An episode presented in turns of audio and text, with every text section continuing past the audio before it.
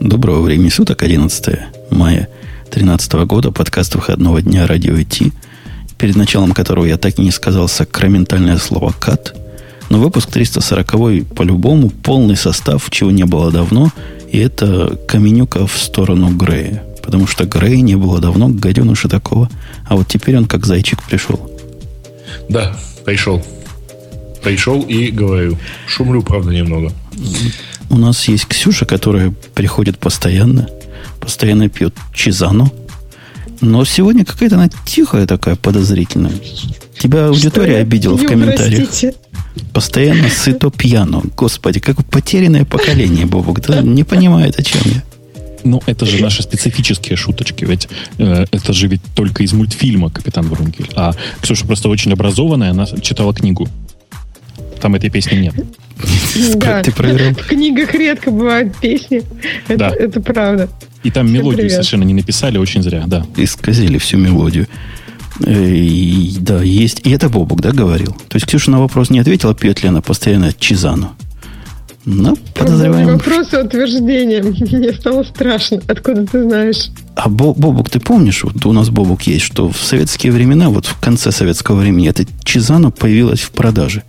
Да, конечно. Прямо мы помним. И, и с тех пор не пропала. А, а продается, у нас продается до сих пор. Да, у нас продается до сих пор, и эм, как бы это помягче-то выразиться. Этот гадкий вер, вермут я как-то не очень. Унылый совершенно напиток, да, я как сейчас помню. Я его попробовал где-то в начале 90-х один раз. Может, не то, не то Чизано было. Ну, ты знаешь же, да, там же есть же простой способ. Когда берешь это самое чизана, наливаешь его в большую чашку, ставишь чашку на, ну, там, допустим, на паровую баню, э, ждешь примерно полчаса, и получается, в принципе, нормальная, почти не сладкая водка. Так проще сразу нормальную почти водку купить. Какой-то кошмар. Вермут это очень вкусно. Водка это ужасно. Зачем из вермута ну, делать водку? Конкретно чизана вообще ужасная. Вот, да ну, нет. Ну ты же мартини пьешь, ну давай, ну скажи честно. Так а мартини тоже бывает, по-моему, ну, бывает как Ужасно, раз чизана. Там да. Нет, там есть вид, по-моему, чизана, ну, тип. Они же разные бывают, белый, там, розовый. Да, но мы-то с не говорим про вполне конкретную марку, которая так называлась, не поверишь. А-а-а. Наставили огромные бутылки с Да никуда они не делись. Возможно, это они те есть. же самые бутылки, да. Так, нет, бутылки вряд ли. Я думаю, я надеюсь, что они их все-таки с тех пор, ну, как минимум, помыли. помыли. Оно с годами не улучшается, даже не как коньяк. Он чем дальше, тем хуже становится, видимо. А, тут вот спрашивают, как с водкой в Америках. Я предлагаю обсудить лучше, как там с армянским коньяком. Как у вас? Есть армянский коньяк вообще, нет? Нет, но зато есть коньяк Наполеон. В России был популярный, помню. Наполеон считался самое, самое оно. Здесь среди меня он считается отстойным коньяком, но есть. Ах, ах, ах, ах. Короче, Чинзану нам не светит всем. А, предлагаю перейти к обсуждению седьмого Дебиана, тем более... Пистолету. И, да, и он момента нам не светит. Что, да. что мы можем сказать про седьмой Debian? Этот Wheezy, Wheezy ну, что, собственно, у, у кого его не было до этого, кто-то не видел Уизи до этого, теперь он официально зарелизился. Это как обсуждать Фрода. Ты знаешь, кто такой Фрода, Бабук? XBMC 12.0 а. называется Фрода. Интересно, почему именно 12 называется Фрода? Вот. Не знаю, но обсуждать его выход, когда этот Фрода стоит уже у всех и на всем, а вот теперь он официальный, ну, хорошо. Debian 7.0 это веха, которая будет с нами в ближайшие лет 5. Э, мне, знаешь, что еще интересно? Э, обратите внимание, вы же знаете, да, почему, э, по какому принципу выбираются кодовые названия для Debian? Да. Ну, расскажи слушателям. Это Там маленькие перс- есть. Это персонажи э, э, мультипликационного, даже не, не знаю, нельзя назвать сериала, да? Э, мультипликационного фильма Toy Story. Там вот конкретно Уизи это, по-моему, пингвин такой. И в этом отношении очень прикольно, потому что седьмой Debian Э, в качестве своего э, названия используют имя пингвина. Обратите внимание, в кои-то веке. Это, мне кажется, очень прикольно. Не знаю почему. Веха. Ну, пингвин, все дела. Конечно. Даже список, вот если сказать, чего нового, может, Ксюша знает, чего такого нового. Ты с Дебианом, я так подозреваю, никак, да, даже не на «вы». Где Дебиан, а где девочки? Почему? У меня было время, когда я очень активно пилила э, Linux, ну, всякие Linux-дистрибутивы. Я, правда, больше люблю CentOS, ну, как-то она мне ближе, но Ubuntu и Debian тоже трогала. Меня удивило, что у них Python 2.7. Через 5 лет Python 2.7 это будет, ну, прям совсем старина былинная. Да, слушай, ну, ты понимаешь, дело в том, лет? что нет, дело в том, что Debian, он же принципиально поддерживает только очень стабильные релизы. А текущий стабильный релиз Python это все-таки 2.7. То, то есть тут все совершенно точно. Другое дело, что ну, они, да, кроме 2.7, содержат, ну, то есть приносят пакет с э, Python 3.2, или там 3.3, я уже не очень сейчас помню, что там сейчас в Uzi. Э, это, ну, как бы, как есть. А, интересно здесь, что вот, вот что. Во-первых, это один из самых долго готовящихся релизов э, Debian. Потому что его начали готовить, если я ничего не путаю, в августе 2011 года. То есть, что прошло? Что прошло? Сколько Три прошло? Года. Три, три года. Три года. Два Нет, года. ну два. Два, два. два. Ладно. В общем, очень долго. Реально очень долго. И я вот просто специально сейчас к началу всего этого хозяйства э, открыл планы и смотрю, что да, они четко по планам идут. Вот все, что хотели, они все сделали ровно. Включая, у них в планах было написано по умолчанию использовать Python 2.7. Ну, как, как мужик сказал, мужик сделал, видите? А у меня для вас есть сюрприз, сюрприз новость. Ты знаешь, mm-hmm. что теперь Debian, оказывается, не самый консервативный дистрибутив? Он же всегда был такой, ну, консерватор, правильно? Пока все не отточится. Ты имеешь в виду, что Red Hat еще консервативнее? Я имею в виду, что в свеженьком шестом археле, догадайся, с одного раза какой питон стоит. 2.6? 2.6.6 так и стоит. Ну да. И как я на эти грабли попал, когда недавно деплоил программку, которая, как оказалось, только под 2.7 работает. Вот это а, были грабли. А ты лошара, а там ведь пакетик есть. Пакетик есть. Дадут мне там пакетики ставить. Это была программа для чужих, хищниками для чужих писанная. А там а, внутри был Beautiful Soap который, а этот, вот который не работает Понятно. с 2.6 как надо. Он отказался от поддержки 2.6. У тебя просто пятый Beautiful Soap, а надо было четвертый оставить, он бы работал на 2.6. Он, он и четвертый не так немножко работает что-то.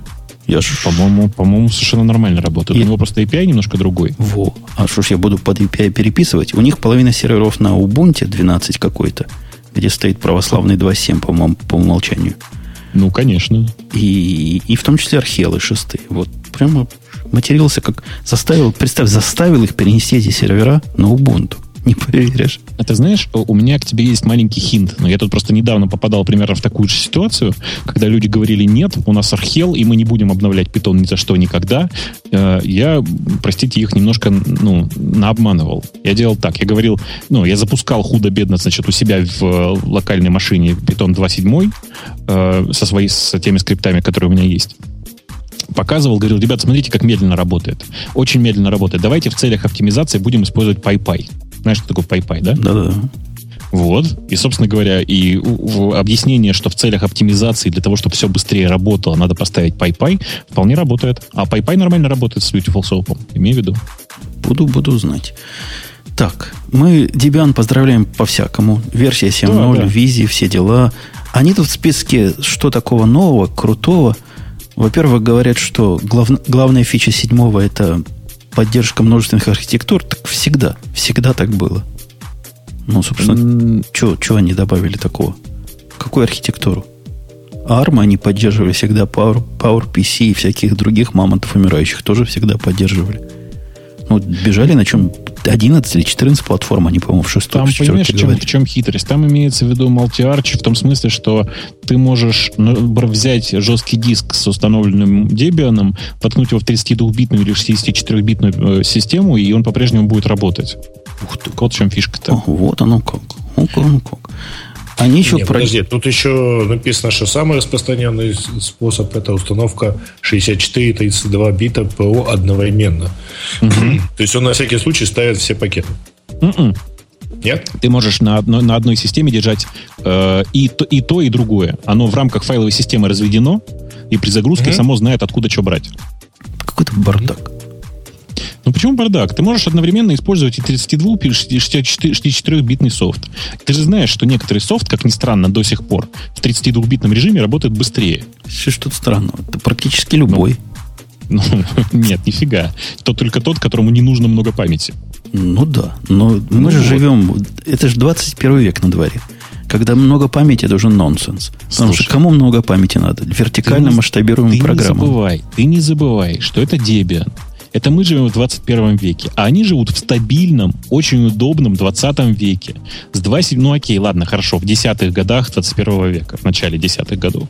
С питоном 2.7 и 3.2, с самбой 3.6, с, я не знаю, там, что еще, скажи мне, я тебе скажу, с Linux 3.2. Короче, сверхстабильный среде. Слава богу, что не 2.4 хоть, да? Не-не, ну ладно, 2.6 хотя бы ты уже сказал. Что да, да, мы, мы в Хене 2.6 живем, что вы ржете? Ну, что ржать-то? 2.6, выбор 2.6 хотя бы понятен, если честно. Вот 3.2 чем объяснить, я не понимаю пока. Ну, неважно, как бы, как, э, как есть. Ребята живут действительно в очень стабильном мире. И не надо это где-то осуждать, вообще не надо тут какого-то оценочного суждения. Вот они выбрали стабильность, они с ней живут. Это очень круто, это очень, реально очень продвинутое решение. Мне прямо вот нравится. считаю, что они молодцы.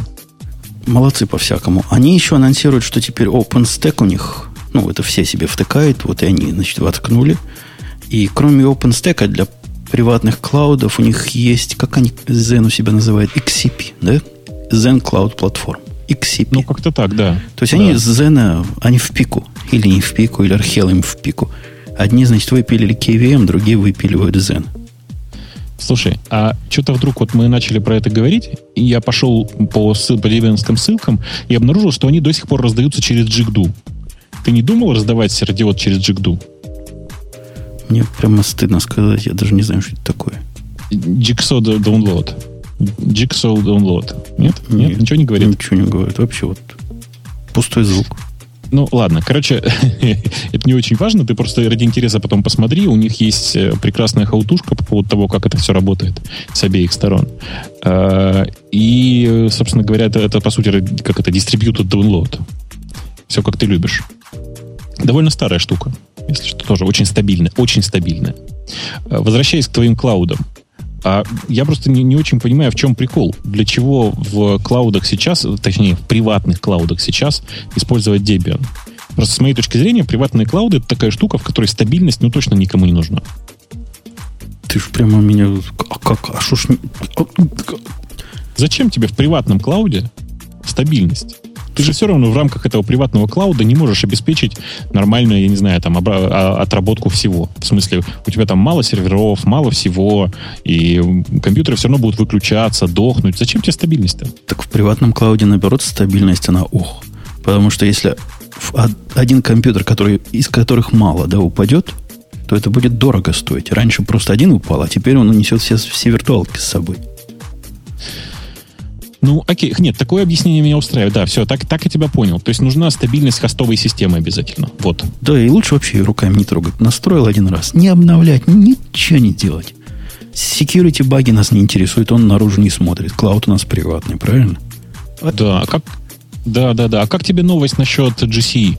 Ты читал историю? GCE? Про, ну, Google Compute Engine. Да, который тоже сказал, что Debian рулит. Ты про это? Да, они внезапно вдруг торжественно сказали, что у них будет, по-моему, эм, Слушай, я даже не помню. По-моему, в дефолтной поста, в, смысле, в дефолтном списке у них есть Debian 6.7. Чуть ли не... Как-то так, да? Да-да, типа это основная, значит, их ос будет. Мы говорим про EC2 аналог, да, от, вот, который виртуалки позволяет создавать. Да, да, да. Ну, он как бы не позволяет. То есть он теоретически позволяет, но вообще-то никому не доступно пока, насколько я понимаю. Плати 400 долларов тугриков в месяц, и будет тебе доступно что-то. Это жестокий обман. Я пробовал, нифига. Ну, то есть, мне пока ничего не дало. Ставят, сказала, ставят в очередь. В очередь сказала, сказала, вас тут таких, знаешь, много уже, сиди, жди. И я теперь переживаю. Ну, как бы это не очень важно. То есть в конечном итоге это не очень важно, потому что, с моей точки зрения, инфраструктура Гугла сейчас слабее, откровенно, чем амазоновская.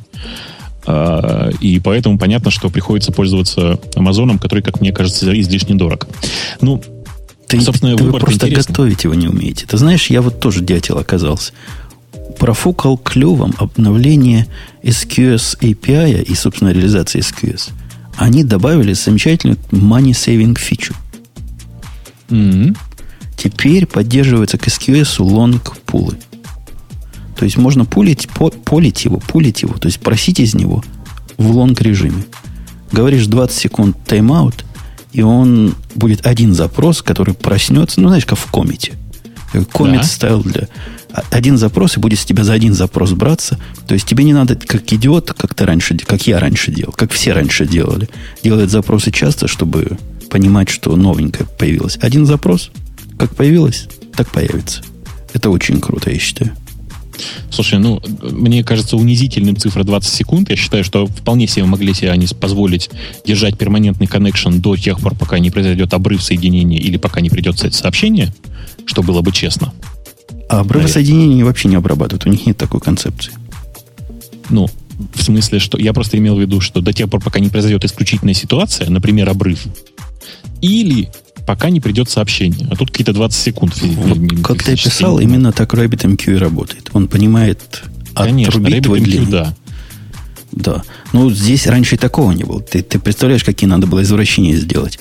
Обязательно спать там у себя в алгоритмически, если ничего не было. То есть потеря э, реактивности на лицо. Ну, ты же не знаешь, когда придет новое, если ты спишь ну, в это время. А тут красота, и работа упрощается, и цена. То есть я, я прямо вижу, как просело. Просело то, что я плачу. Так что не так все дорого. Чинят, чинят цену. Молодцы. Не-не, чинят, чинят, но я скорее о цене виртуалок, а не о цене сервисов, которые используются. Хотя сервисы, безусловно, это вещь, вещь совершенно бесценная. Но ты знаешь, я тут... Э, так получилось, я, кстати, не знаю почему. Мы тут просто с Сваном ставили несколько экспериментов, и представь себе, типичная ситуация. Поднимается Elastic Cloud, ну, в поднимается EC2 инстанс, причем тупо микроинстанс. На нем поднимается S3 FS, и здесь же локально лежит S3 бакет. Так я не, я не понимаю, почему, но он работает чудовищно медленно. Да потому что сам себе злой Буратино. Какой, простите, дятел? Сван, это я не про тебя. S3FS ставит на... Это чтобы что, чтобы поприкалываться? Нет. Чтобы э, готовыми уже тулзами, которые умеют работать с файловой системой, э, решить некоторое количество, ну, даже не проблема, я не знаю чего. Ну, ты понимаешь. Ну, это можно. У меня такое работает, но оно работает для прикола. Мало того, что в S3 эвенчуальная консистентность сама по себе, так и S3FS добавляет столько эвенчуальности, что прямо ух. Не говоря о том, что он тормозной, как не в себе. Ну, я даже не знаю. Я не знаю, что сказать. Ладно, слушай, давай пока провалимся дальше, э, а мы с тобой еще успеем потом и, и C2 обсудить, и главное S3 успеем, успеем обсудить. Потому что мы вроде про Debian говорили, и всячески хвалили Debian, и говорили, какой он замечательный. А как мы сюда пришли? А, через GCE. GCE. В общем, в GCE в э, Google Compute Engine по дефолту Debian. И это, в принципе, разумный выбор. Разумно Для тех, кто платит выбор. 400 долларов. Для тех, кто платит, платит 400 долларов, да, это разумный выбор. Все остальные вполне себе в состоянии поставить э, какой-нибудь Ubuntu сервер и не париться по этому поводу. Я знаю, что я извращенец, да, но у меня почти везде Ubuntu сервер. Понятно. Дельфин извращенец.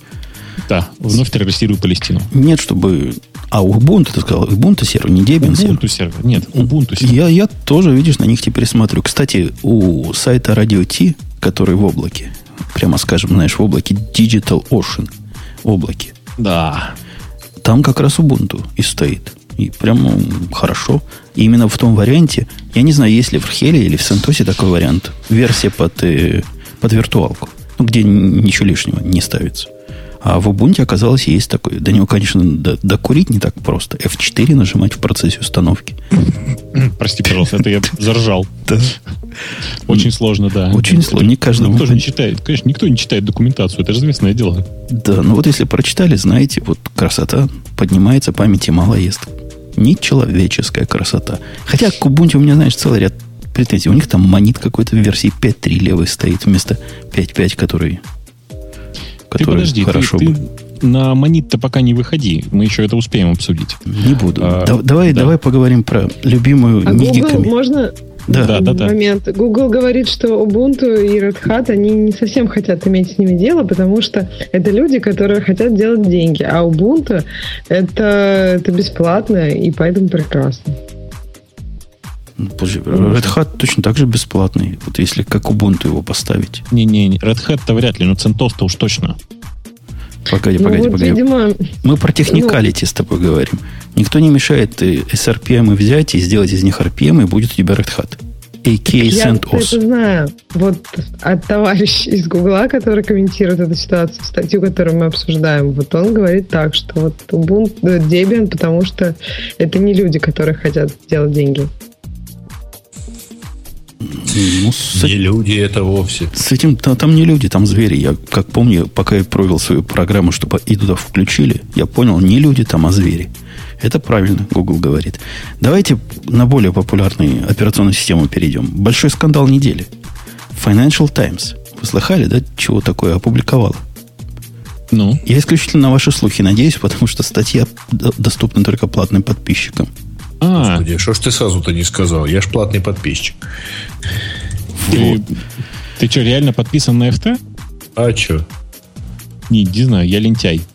Мне, а... мне просто заломало э, читать, фу, блин, э, заломало читать их правила по списыванию денег, и я решил, что я не буду подписываться. Оно ну, Списывают они раз, примерно раз в год, но, в общем, все равно прикольно. Там просто масса по, э, интересного всего. Мне надоело натыкаться на их предупреждение, что вот это вам доступно только на таких условиях. Круто. Вот. вот, это, вот это лень, вот это я понимаю. Рассказывай тогда. Я пока, подождите, я, да. рассказывай. Пока, что же вам рассказать-то? Пока ты читаешь, я вкратце попробую сформулировать, в чем проблема. Собственно говоря, э, описаясь, опять, опираясь на статью Financial Times, которую я не читал, э, журналисты Verge, как известно, читали, э, было торжественно заявлено, что ребята, которые занимаются Windows 8, торжественно как бы это сказать, торжественно, торжественно признались, да, что все плохо. Ну, не тоже все плохо. Они сказали, мол, есть определенные недостатки в народном хозяйстве, над которыми будем работать, но пятилетку в шесть лет обязательно закончим. Надо при этом э, признаться, что все ребята из Microsoft, с которыми я про это разговаривал, говорят, что это настоящая утка, и никто ничего такого не говорил. А статья ну, из Financial Times... Тут, да. тут вполне конкретные люди указаны, которые ну, типа люди, говорили. Люди-то конкретные указаны, но э, и, и меня тоже удивляет, что никакого опровержения не было. Э, но говорят, что они ничего такого не говорили, уж точно ничего такого не имели в виду. Я не верю пока, но давайте посмотрим, что будет дальше.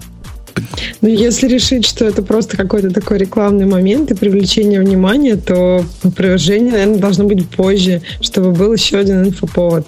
Ну, а суть проблемы, в том, ну, суть слуха в том, что Microsoft хочет вернуть в новом апдейте э, Windows 8, который называется Blue или там 8.1, э, собирается вернуть кнопочку пуск. Вы по ней скучали? Я и, очень. И десктоп вернуть как основной режим загрузки. Ну, видимо, по желанию. Это же очень логичное действие, вы же понимаете, да? То есть, Логично, технически не очень сложное, прямо скажем. И сразу заткнуться вот эти недобитые пользователи. Я вообще против. Вот я не знаю, как вы, а я против вот этого всего гонения. Я считаю, Windows 8 это одно из лучших, что с Microsoft происходило за, за всегда. То есть уверен, наш колхоз стоял на, на, на краю пропасти. С приходом нового председателя он сделал уверенный шаг вперед, да? Вот не согласен я с этими криками и, и наездами. Я знаю, Ксюша Windows 8 не любит. Все больше на Маке смотрит. Но, ну, но... Э, но это отдельный вопрос. То есть тут пока речь идет о том, что Microsoft сказала, да, критику поняли, кнопочку пуск добавим – и будет все хорошо. Но там, кроме кнопочки пуск же, масса всего, да, еще есть, за что их ругают. Ругают э, один из основных ругов, что... Ругов. Боже мой, Женя, что ты делаешь с русским языком? Я его обогащаю, дорогой мой. Хорошо, ладно, ну. Так да. вот, что в полноэкранном режиме тоже там как-то костыльно. То есть, когда две программы бок о бок открываешь, как-то вторая не совсем по-честному. Да, клик на нее ведет в десктопную версию – и вообще перево- переносит тебя не туда, куда ты ожидал. Народ ругается, нет, чтобы добавить ума, как вебос, да, и чтобы в твит прямо там вписать можно было какой-то ответ. Такого, видимо, у них нет. Ну, похоже, как у нас в iOS Notification Center через одно место сделан. Нотификация приходит, а сделать ничего нельзя без открытия программы. Да, ну. Мне кажется, главная проблема, что люди просто не знали, ну, вот именно навигация. Возможно, если вернут э, просто точку входа, то, к чему пользователи привыкли, как-то действительно стенаний или ругов, как говорит Женя, будет меньше. Они пообещали среагировать. Но у нас есть точка зрения противоположная. Гизмода выступила с статьей такой программной. Программной. Ну, тут же у нас списочки. О том, что, дорогой Microsoft, не прогибайся под изменчивый мир. Держись, мы с тобой. Да, можно я это, поскольку я добрался до оригинальной статьи. Вот, давай, наконец. Мы да, значит, статья на самом деле, да. статья на а? самом деле, я вот единственное, я почему так долго молчал, а, там-то на самом деле ровно один абзац а, про то, что заявила Microsoft. Значит, э, Microsoft э, есть э, такая девушка Тами Реллер, это глава маркетинга и финансов которая отвечает за Windows. Именно за Windows. А, там один человек, глава маркетинга и финансов одновременно? Цитирую точно. Head of Marketing and Finance for the Windows Business. Охренеть. Вот так написано в Financial Times. В интервью с Financial Times она сказала, значит, что э, ключевые аспекты того, как э, программное обеспечение изменится, э, в общем, они, они изменятся. Еще раз. Ключевые аспекты использования программного обеспечения изменятся в новой версии операционной системы в этом году, сказала эта девушка. А, ссылаясь на трудности, которые у многих пользователей возникло с, вот, собственно, с программным обеспечением, она добавила, что пришлось действительно много uh, learning curve is definitely real. Ну, в общем, там действительно пришлось многому научиться. По-русски говоря, курва конкретная оказалась. А, вообще. Все это предваряется фразой, что Microsoft готовит uh, дать обратный ход, готовится дать обратный ход в отношении ключевых элементов Windows 8 отмечая таким образом одна из, а, а, одно из самых выдающихся то есть, признаний э, ошибок на э, массовом рынке со времен э, New Coke от Coca-Cola. Да-да, с New Coke их сильно сравнивают.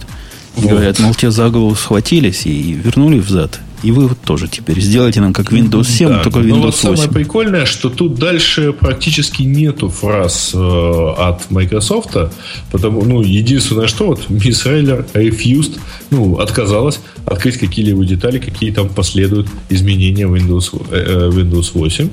Но вот типа ревьюеры какие непонятно, ну, вот какие-то э, считают, что требуется вернуться к более знакомому PC-интерфейсу. А, практически нету, короче, вот прямых цитат из ее интервью. Непонятно, что за интервью, потому что я вот что молчал-то, я кликал, пытался, пытаюсь найти, где же там еще какое-то интервью. Ну, в общем, а, да, типа, девушка признала, что вот не очень все хорошо. Есть место, куда улучшать. А вот Гизмода говорит, не доулучшайтесь. Не выпиливайте вот этот замечательный свой революционный. Ну, мы про что-то говорим. Если бы не было плиточек, которые раньше метры назывались, а сейчас как-то по-другому называются. Как-то... Они называются теперь Windows-like Interface. Вот плиточки, в общем. Не выпиливайте плиточки, говорит э, Гизмода, потому что плиточки это наше все. А кроме плиточек сами, которые отображают там, как пользователи Windows 8 знают всякую, всякую бесполезную гадость, там есть замечательный одноэкранный, одна, одна одна однопрограммный режим, да, full screen.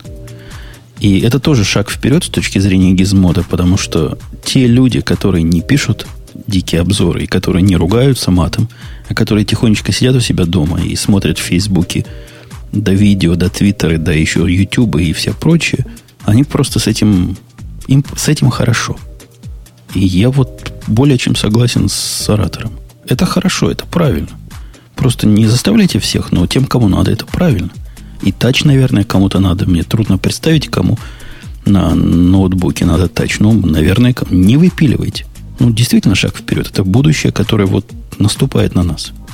Мне, знаешь, кажется, в чем проблема? Будущее... Да. Да, да, говори. Если будущее наступило раньше, ну, то есть, если они пытались обогнать время, и сейчас они это не выпилят, они просто канут в лету вместе с этим будущим. И потом какая-нибудь там, например, очень известная нам всем тут компания переизобретет это в нужное время, в нужном месте, и, и будет все хорошо.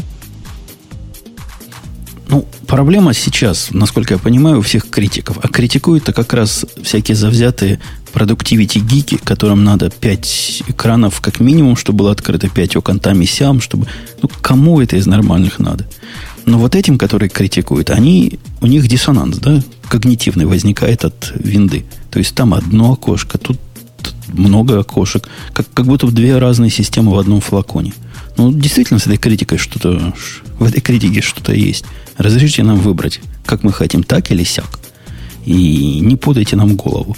Если я нажимаю на, на кнопочку, я хочу получить ожидаемую реакцию, а не гадать, откроется оно там или откроется оно сям. И эту критику я понимаю. Но идея вот этого простого интерфейса, по-моему, она не то что обогнала свое время, она вот как раз вовремя. Вот как раз сейчас такое надо. Ну, Chromium просто поддерживает эту идею, да?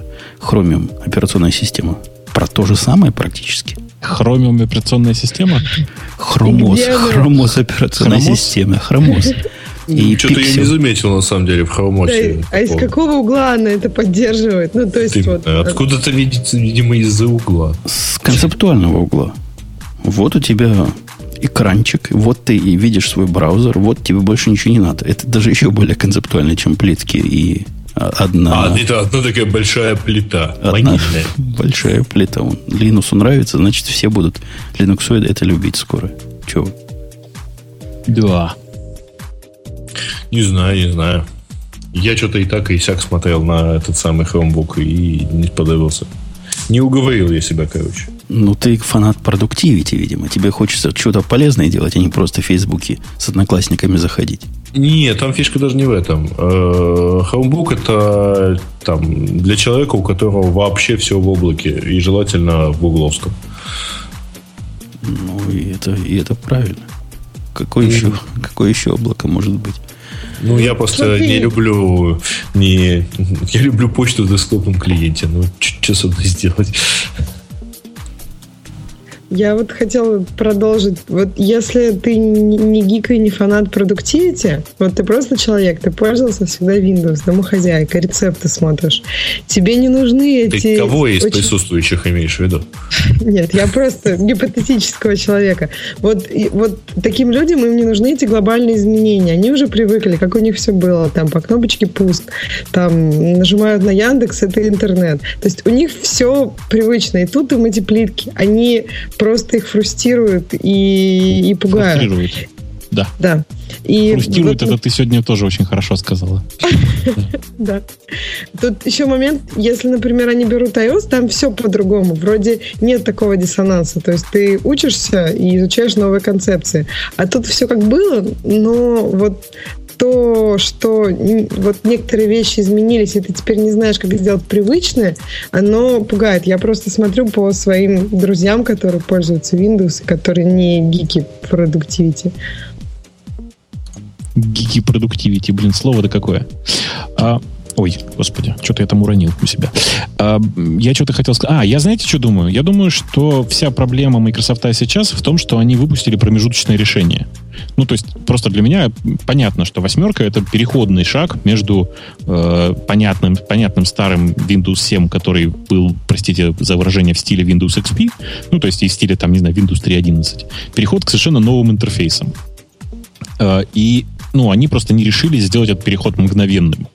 Вот помните, я не как помните, говорю, молодец. Э, знаете, был такой момент в истории Apple, когда они отказались от классика и перешли на десятку.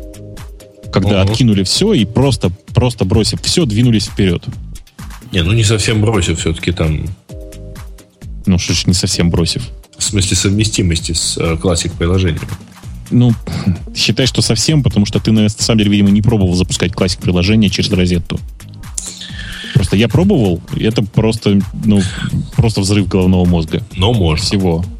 Ну, теоретически да, но на самом деле нет. Так вот, эм, Мне кажется, что Microsoft просто не смогла сделать решительный шаг и отказаться от всего старого.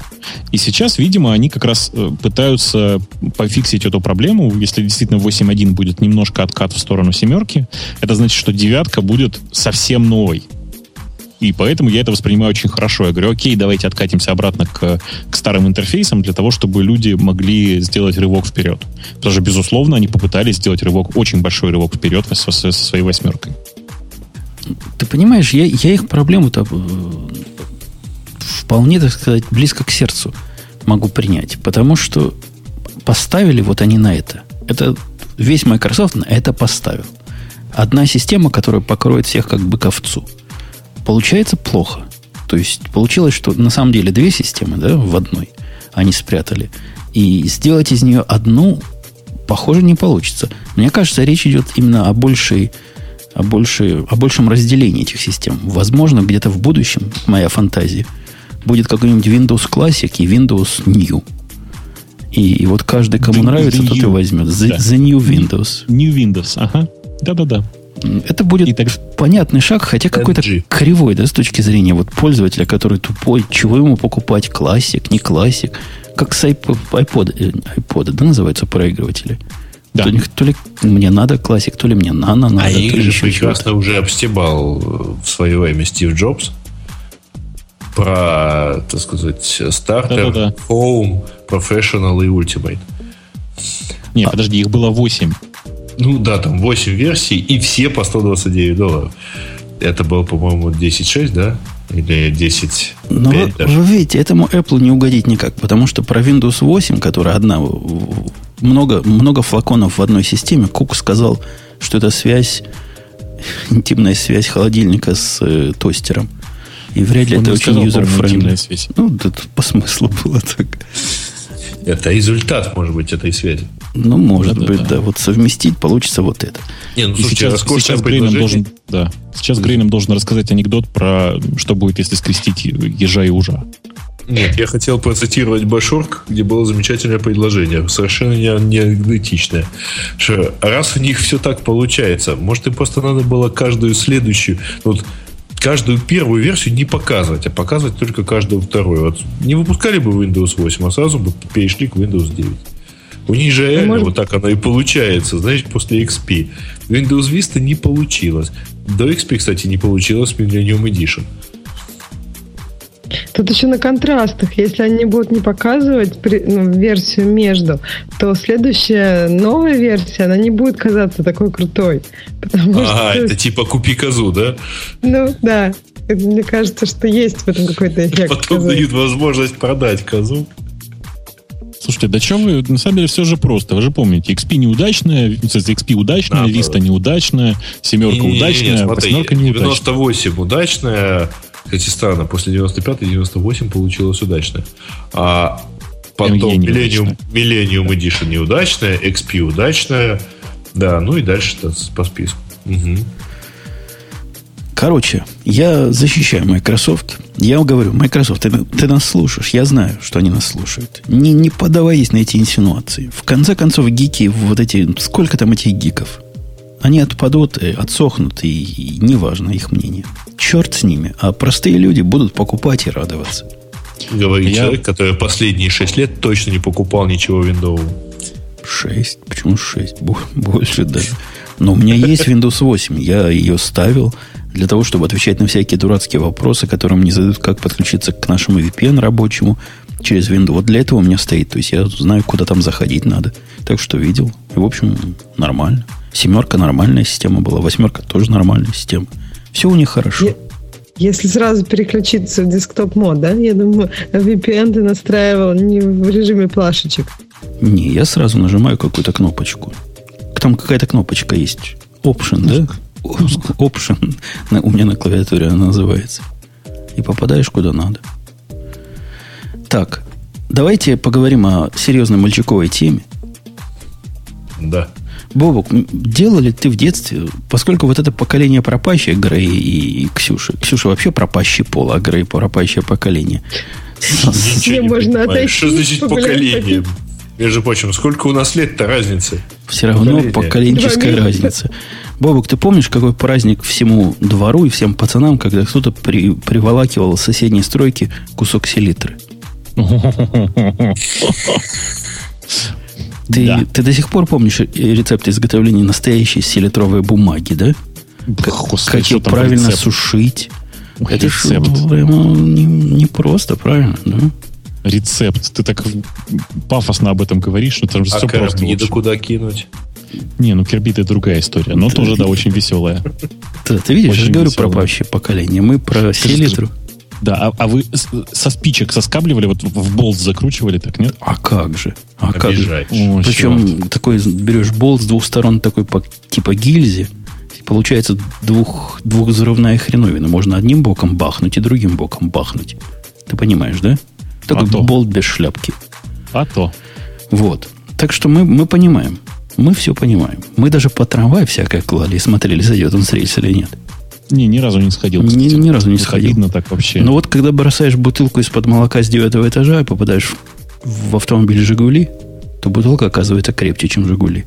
Но это проблема а автопрома. Яйцо тоже прекрасно. Яйцо потом не содрать, знаете, его сразу смыть надо, а то потом будут проблемы. Конечно. Это... Вот так.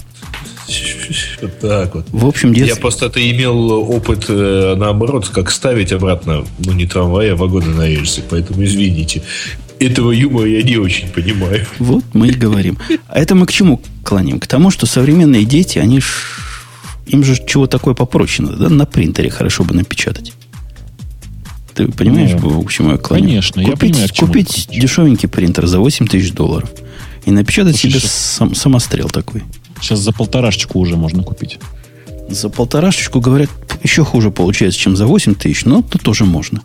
Говорят, что дешевле десятки пока покупать не надо. Вы думаете, 100 тысяч скачиваний это все были дети? Я думаю, что 100, 100 тысяч скачиваний этого всего, а Ксюша говорит дети. о том... Да, а Ксюша говорит о том, что 100 тысяч, больше, чем 100 тысяч раз уже скачали э, файл, из которого можно было напечатать э, основу для пистолета. Ты же об этом, да? Да, освободитель. Конечно, да, пистолет освободитель. Либерейтора можно напечатать. Но пистолетом его называть трудно, и мне трудно понять, кто эти 100 тысяч человек. Я думаю, это дети были. Ты, Ксюш, спрашиваешь, да? Потому что взрослый человек в той стране, где такое можно напечатать и изготовить, за 100 долларов пойдет и купит нормальный пистолет, который так выглядит как пистолет. Нужно. И работает а как без пистолет. разрешения. Что без разрешения-то? Ну, ты принтер купил, скачал на Pirate Bay. И чувствуешь себя просто, я не знаю, таким воинственным нарушителем. А тут с разрешения купил за 100 баксов пистолет. Скучно как-то. Не-не, ты не понимаешь специфики. Что значит без разрешения? Если это огнестрельное оружие, то тебе такой же нужно фоит-карту, как и на любое другое купленное оружие. А если ты не хочешь покупать, брать это разрешение, то пойди в переулке, купи за 100 долларов нелегально тот же самый пистолет. Будет примерно тот же результат, только проще, дешевле, быстрее.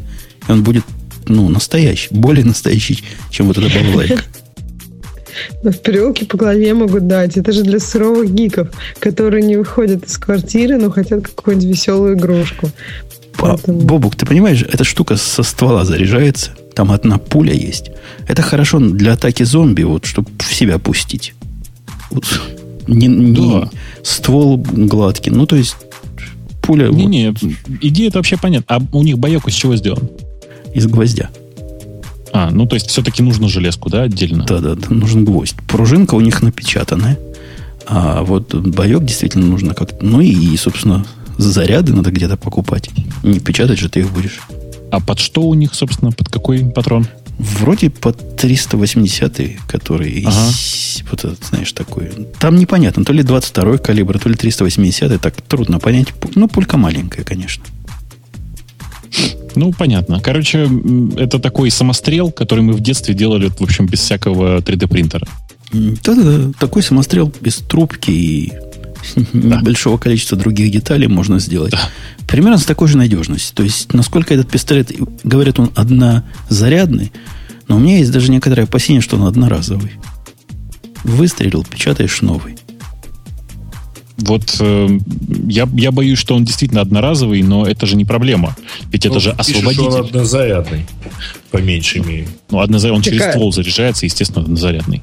А там разрывает что-то, что ли? Почему он ну, одноразовый? Ну, деформируется. Пластиковое, вот, дуло пластиковое. То есть в том, что у них... Они до этого делали или не они? Мы обсуждали. Помните, многозарядное оружие, типа М16, гражданский вариант хотели сделать. Там тоже пару раз можно было выстрелить, и после этого приходилось печатать новый. А там дуло было настоящее. Дуло, блин. Ствол, да, ствол. Ствол был настоящий, как у больших. А к чему мы тему? К тому, что гнусное правительство Америки, вот этот Department of State, это самое, да, это самые гады Department of State. Это как у вас называется? Ну, откуда все гадости происходят? Вот именно лишь Department of State. Госдеп. Ну, Госдеп, да? А, господи. Это же Госдеп. Он запретил распространение чертежей. Говорят, не положено. Ну, вот народ не, негодует. Типа народ на хабре кинулся бы печатать на своих домашних восьмитысячных принтерах, а теперь, значит, негодует. Интересно, где народ на Хабре возьмет эти восьмитысячные принтеры? Потому что вообще-то их нужно там типа из э, АБС пластика печатать, а АБС пластиком это очень дорогие принтера, правда, очень дорогие. Э, там, где в статье на Хабре написано, что в интернете можно найти за 8 тысяч, на всякий случай это очень поюзанные 3D принтеры за 8 тысяч. Такие дела. Ну, в общем, если вы переживаете из-за правительства Америки, то можете не переживать, можете сходить на Pirate Bay, да, и, и вот если у вас уже есть такой поюзанный 8000 принтер, то вы без проблем все напечатаете. Никакая, никакой госдеп вам не помеха. Слушайте, ребят, а не проще пойти купить пневматический пистолет? Ну, а реально, кажется, что он ну, совершенно не уступает в смысле самозащиты. Нет, нет, конечно, уступает. Ты что? Не-не, не. Ну ты, ты даже не думай так. На самом деле с пневматики невозможно сделать ничего. Это, то есть даже самая мощная сейчас пневматика все равно по, давайте скажем, нехорошо, по убойной силе значительно слабее, чем любой э, нормальный пороховой заряд. Да, конечно. Даже, понятно, даже да. с 22 вот этими нельзя сравнивать, с 20 этим калибром. Там, ух, в глаз, не, не, не, в все, глаз все попадешь. Понятно, с, точки зрения, э, с точки зрения самозащиты. С точки зрения самозащиты, пневматическое оружие, во-первых, очень ненадежное, реально очень ненадежное. Ты никогда не можешь быть уверен, что у тебя баллон не, там, не пропустил газ, ничего такого, что он нормально работает. Э, я, ну, я просто большой фанат пневматического оружия, ну, потому что оно у нас в России, как ты знаешь, разрешено. Ну, у нас а, тоже. У вас нифига, у вас там все очень тонко у вас его как-то очень вроде бы разрешено, но вроде бы и запрещено. Поэтому каждый раз перед поездкой в Украину, и обрати внимание, как я сейчас это сказал, я достаю, э, так сказать, э, всю пневматику из машины и бросаю ее дома. Так вот, э, пневматика, конечно же, никак не может с, с этим всем хозяйством сравниться. Э, и, ну, просто совсем никак. И даже рассчитывать на то, что пневматика может выполнять функции самозащиты, как некоторые любят говорить, это очень наивно она в большинстве случаев не пробивает даже одежду, если что. Не, ну вот у этой хрени, представляешь, Ксюша, идешь ты в темном переулке, подходят к тебе гопники и говорят, а ну отдавай. Как, iPhone. Как они говорят? Э, Чикса, да? Чикса не говорят сейчас? Нет, Нет, лет уже так 15 не говорят. Ох, эти чикагские гопники, что они ну, знают за наших чикс? Да, ну что-то про детство так вспоминается, да. Ну, говорят, отдавай, говорят, э, типа, герла, герла, отдавай, отдавай iPhone. А ты ему в ответ на это достаешь из сумочки. Причем достать эту штуку... баллончик. Достать вот эту штуку, пистолет-освободитель, тоже целое дело. Он же здоровый, не, не ухватистый, угловатенький и прямо с одной пули, и в лоб ему прицеливаешься. Ну, самый главный страх, что твой, тот, кто нападает на тебя, этот гопник от смеха, паралича хватит. Слушай, какой гопник? У вас же там в основном эти, ну, негры. Ну, так они, если наши негры к тебе подойдут, не с ножом, хотя часто и с ножом, по слухам часто, не знаю, насколько часто подходят, то даже с ножом гопника вряд ли вот этим отпугнешь, а уж если он с нормальным пистолетом подходит – то ты достал свою вот эту штуку инопланетную. А может, он заинтересуется, скажет, что это такое, давай Ой, меняться. Твой на мой. Но тут на Хабре сразу же вспомнили пистолет, который, с которым ходил герой Бодрова по ночному клубу в, в Америке. Ей покажется, что это была гораздо более эффектная штука. Да. Точнее, не то, он, он не по ночному клубу ходил, он там на встречу с дилерами оружия пришел. А нам в чатике говорят, что гопники выражаются сиги есть. Что такое сиги? Сигареты. Сигареты, господи. А, сиги это сигареты. Господи, как далеки эти чикагские эти товарищи от наших реалий жизни. Ага. Я по тебя, Женя. Ну, виноватый. Виноватый. Далек ты, далек от народа, мне кажется. Да. Переделать пневматику под пулю, пишут нам. У, Ну, ребят. в принципе, это популярная тема, на самом деле. Это, это реально, в смысле, это возможно, но мне кажется, это, ну, как бы это сказать, ну, это немножко извращение.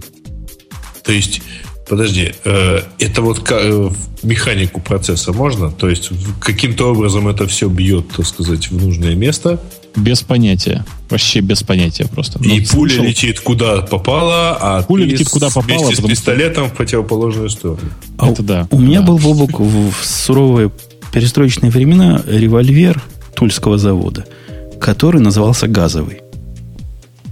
Знаешь, да, такая штука? Да, конечно, ну, да, да. они что же э, у нас нуждаются в разрешении? Но он от настоящего отличался только тем, что в дуле была такая специальная ну, такая палочка, ну, чтобы туда нельзя было настоящую пулю засунуть. Ну да. А так вообще, э, если выпилить эту штуку изнутри, наверное, он гладкоствольный был. Высверлить. Высверлить. Ну да. То, наверное, получится настоящее, гораздо более настоящее оружие, чем можно сделать из пневматики. Вообще, давайте вот на секундочку к 3D-принтерам вернемся. Вы понимаете, э, э, в чем главная проблема? Проблема ведь не в оружии на самом деле. Проблема ведь в том, что вообще 3D-принтеры сами по себе это потенциальная возможность взорвать, э, ну, э, уничтожить всю экономику. Сейчас вся экономика строится на том, что кто-то э, там, ну, что люди произв- э, с жесткой спецификацией, каждый производит что-то одно, и потом все это меняется через деньги. А теперь представим себе э, противоположную ситуацию, когда каждый может на самом-то деле на своем домашнем 3D, 3D принтере напечатать все. Ну вот чисто теоретически такая ситуация. Может напечатать все. Вы представляете, насколько это, собственно, взрывает всю экономику всего мира? Но мне кажется, вот то, как выглядит этот пистолет, и то, какой он, ну, не настоящий, э, п- наоборот, нам дает понять, что как много времени нам нужно еще, чтобы как в фантастических книжках печатать себе дома все.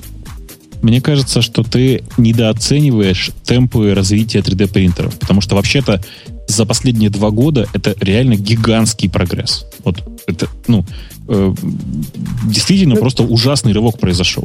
И ну, как ты вот- думаешь, вот да. если бы Ага. никто не мешал, извини, что перевела, вот если бы Да. никто не мешал, это, ну, понятно, что если это действительно начнет взрывать экономику, то появятся несогласные, и это все будет тормозиться. Но, предположим, никто это, этой технологии не мешает, и она развивается. Через сколько лет я смогу напечатать себе дома, я не знаю, все что угодно. Ну, Другой вот дом. это- Другой дом, да. Не, тут про другой дом, дом я не знаю. Дело в том, что дру- другой дом требует, э, кроме 3D-принтеров, еще всякой другой фигни. Но э, давай вот по-другому. Давай. Я уверен, что через 10 лет, если никто ничему, ничему этому не будет мешать, то через 10 лет у нас появится 3D-принтер, который может напечатать большую часть домашней утвари. То есть спокойно можно будет печатать, например, спорные конструкции, там, мебели. Совершенно спокойно можно будет печатать, я не знаю, там, какие-нибудь полочки. Короче, большую часть того, что дома у тебя стоит, совершенно спокойно можно будет печатать. На самом деле можно и сейчас, но я скорее о том, что это будет доступно. Потому что сейчас это доступно единицам. На самом деле для меня прорывом, вот прорывом настоящим в 3D-принтинге явился тот факт, что сейчас есть 3D-принтеры, которые могут напечатать 3D-принтер. И вот это реально пугающая штука. Подожди. Восстание машин ты ожидаешь? Да. А, Ну, восстания нет, конечно.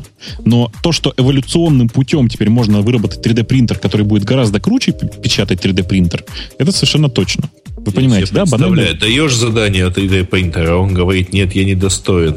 Его напечатает тот, кто гораздо круче и пойдет позже меня, да? Ну, как бы, так-то я сомневаюсь, конечно. Ну, Бо- Бобучек, дорогой ты мой, но ты понимаешь, пока это как фантастика, даже не научная звучит. Пока самое именно? сложное, что можно на этом принтере напечатать, вот то, что мы видим, вот это сложно, да? Эта штука сложная. Вот этот пистолет, сложная штука. Там целых шесть деталей. Ну, можешь мыльницу напечатать, наверное, пластиковую. Можешь еще напечатать корпус для твоего пая. Собственно, на этом твои использования заканчиваются практически. Не, я так понимаю, что сложность вот этой конструкции пистолета, она в том, что сложно сделать пластиковый пистолет, э, который вообще что-то сможет. Так много чего сложно сделать. И кофеварку, например, сделать, наверное, не менее сложно, чем пластиковый пистолет в современных да, условиях. Если оно вообще в жизни... Вот сейчас, если эта вещь делается не абсолютно пластиковой, то эта вещь очень сложная для 3D-принтера. Ну да. Слушайте, вы, вы зря так говорите. На самом деле сейчас есть не серийные, а, ну, то есть не серийные именно аппараты, которые печатают э, материалами отлич, отличными от пластика. Понимаете? И это нормально. Я, да. знаю, я знаю такой аппарат. Фрезерный станок называется. Нет, это обратный процесс. Ну, кстати, фрезерные станки в последнее время тоже очень нереально крутые просто штуки делают, умеют. Знаешь же, да? Что они умеют полости там делать, все такое. То есть они очень круто сейчас умеют работать. А, так вот, а, на самом деле, конечно же, 3D-принтеры сейчас это ничего, не, ну, это ничего, кроме инструмента быстрого прототипирования когда нужно что-то быстренько сляпать, а потом уже типа отдать в нормальное производство, например.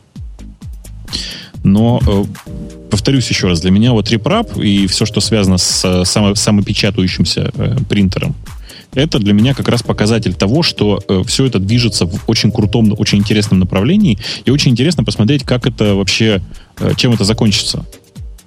И, кстати, тоже очень интересно посмотреть, как сюда будет вмешиваться различные правительства, потому что очевидно, что это произойдет уже достаточно скоро.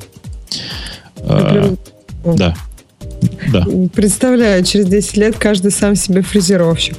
Кажется, будет классно. Ну, фиг с ним сам себе, да, но представь себе, что у тебя в, в офисе стоит фрезерный станок, э, и бесконечное количество железок. Кстати, к вопросу о э, еде. Кто-то у нас в чате спрашивал, можно ли еду печатать. Вы не поверите, но можно. Есть 3D-принтеры, которые печатают, ну, условно говоря, струями, простите за формулировку. Э, и, конечно же, с их помощью многие уже пытались из шоколада что-то построить. Вполне себе. Можно пластиковые яблоки напечатать тоже почти, да? Ну, нет. Пластиковые яблоки все-таки не то. Вот, э, собственно говоря, наплавлением построить из шоколада э, яблоко с, с шоколадным вкусом, мне кажется, вполне себе можно. Вообще очень крутая тема. Правда, очень крутая тема. Да-да, это такой Подожди, тоже шоколад поэтому надо иметь. Ну, видишь, ты про что? Ты про то, что ресурсы нужны. Ну, так тебя же не удивляет, что тебе для того, чтобы напечатать книжку на принтере, нужна бумага. То есть исходный материал. Ну, конечно, тут то же самое. У принтера, принтеру нужен исходный материал, с чего производить. В общем, слушайте, гораздо проще это вот все это запихнуть в матрицу и вот эту вот склизкую протоплазму представить в виде биштекса, да? О, ну да, ну да. Прелестно. Да. И тема интересная, но, по-моему, твои предположения, дорогой Бобок, время опережают. Мне даже кажется, мы вот лет через 10 будем здесь сидеть, и все еще это будет будущим. Не знаю. Я не знаю. И, то есть, если сейчас э, кто-то не начнет этому активно противодействовать, я уверен, что все будет хорошо. Посмотрим. Чуваку ухо напечатали, я читал. Ухо? Ухо, да. Слушай, ты представляешь, какие бесконечные возможности для порноиндустрии? Можно же допечатать все. Причем произвольных размеров. Оно все равно. И как это, да, потом интегрировать. Ну, Или представ, представляете себе особые формы, да. Не, ну вообще для, в индустрии для взрослых, да, вот в этой, которая продает всякие штуки интересные, там много чего можно из пластика напечатать. А вы, кстати, знаете, да, что там действительно очень много э, очень прорывных всяких э, вещей было со временем. Причем слово прорывные носит э, ну, метафорический характер. В частности, именно в этой индустрии начали очень активно работать с разными интересными там пластиковыми материалами. Они разработали, то есть, ну, как это, в области индустрии товаров для взрослых, например, впервые разработали материал, который по ощущениям максимально похож на человеческую кожу. Причем патентовали они его в двух областях. С одной стороны, как вы понимаете, как товар для взрослых, а с другой стороны, они его патентовали как уникальный материал, позволяющий создавать киборгов, очень похожих на человека. Андроидов, простите, очень похожих на человека. Без Представляешь, да? Суру, Суру скоро сделают. Да. Да, я тоже об этом подумала. А в медицине разве нет идей создавать такой материал очень похожий? Ну, дело в том, что ребята, которые занимались товарами для взрослых, как мы сейчас настойчиво говорим, сделали это в 70-е годы еще, в конце 80-х, о, в конце 70-х. Вот. Так. Просто, просто молодцы, я считаю. А как вам... Я перехожу на другую тему. Как вам новый Инстаграм? Новый Инстаграм Дил. Новый слух про Инстаграм Дил, скажем так. По-моему, уже опровергли, нет? Инстаграм лайк. Да-да-да. Инстаграм по размеру, я имею в виду, да, Дил. Или не опровергли. Что-то я от Вейза слышал, что Вроде как мы не хотим, мы не пойдем, мы не будем. Я, вот сейчас, сейчас как это, внимание, шокирующее откровение. Я много общался с ребятами из Waze, и с некоторыми из них общаюсь, и один из них мне по секрету сказал, что, конечно же, да, разговоры с Фейсбуком велись и ведутся. Но это совсем не то, о чем вы думаете. Конец цитаты. А поподробнее он не мог рассказать? Ну, если подробнее, давайте со слуха, может быть, найдем. Давай со слуха, конечно. Да, слух про то, что вроде бы Facebook за один Инстаграм долларов э, собирается купить Waze. Waze это такая, это такой не очень стартап, вообще-то говоря, родом из Израиля, который... Э, что не очень стартап? Вот я чисто поинтересоваться. А ты понимаешь, мне сложно. Ну как? У этого стартапа 44 миллиона пользователей вообще-то. Это же разве много? Ты что? Вот. Да, живых. А, ну да, ладно. Ну, в общем, короче, ну, такой какой-то развесистый стартап. Э, и, в общем, э, стартап заключается в том, что они строят карту. Причем карту они строят по э, сигналам с места. То есть, вот каждый, кто пользуется клиентом Waze и ездит с этим клиентом, запущенным клиентом, он строит граф того, как вот выглядит, собственно, ну, как куда можно проехать. Там все гораздо смешнее, да, в том смысле, что это на самом деле такая социальная сеть с элементами игры постоянной, э, которая сейчас, да, действительно на территории Израиля и в некоторых других местах показывает свою собственную карту. В других местах у них либо OpenStreetMap, либо Google Maps. Но это сейчас не очень важно. А, и они э, действительно построили уникальную вещь. Чтобы вы понимали, как они работают. Типичное для них поведение — это если Waze знает, что какая-то часть карты какая-то часть карты, которую они рисуют, не очень хороша, и они про, про нее сомневаются, они, ну, а там, понятно, система очков такая игровая, как в Foursquare, например. Они ставят на карте специальный бонусный значок и говорят, знаешь, если ты туда заедешь и проедешь там, ты получишь специальный бонус. Ну, ты приезжаешь, Конечно, конечно. Они же всегда кругом пишут, что вы обязаны следовать правилам дорожного движения. Короче, э, по этой схеме они построили всю карту Израиля. Стартап действительно работает, на самом деле, в основном в Израиле. Э, и, собственно Речь. говоря, вот, да. А? Они а? заявляют теперь, что, во-первых, они лучше Гугла в Латинской Америке, и что они вторые после Гугла в Америке. Ну, в смысле, в Соединенных Штатах. Слушай, заявлять ты можешь все что угодно. А, не-не, ну, они знаешь, действительно... Им, вот... им при этом никто не возразил. Не, ну, там, я, я из опыта типа скажу. Года два или три назад, когда мы их начали обсуждать первый раз, это был какой-то смех вот в Америке. То есть это поле было. Их карта выглядела как поле, точка, куда мне надо и куда доехать. Теперь карта, там люди едут, про пробки рассказывают, все дела, прямо все, все как надо. Слушайте, вы меня сейчас вот будете пинать, но если я ничего не ошибаюсь, то на территории, простите, США, США, они для карт используют OpenStreetMap. Э, для графа. Вот по графу, по качеству построения маршрутов, они реально вот считают, что они вторые по своим метрикам. И, в общем, как-то с этим мало кто... В общем, никто не, не попытался поспорить. Есть там порядка нескольких десятков журналистов, которые слышали такое заявление. Это, вот я был на конференции, где выступал, собственно, их глава.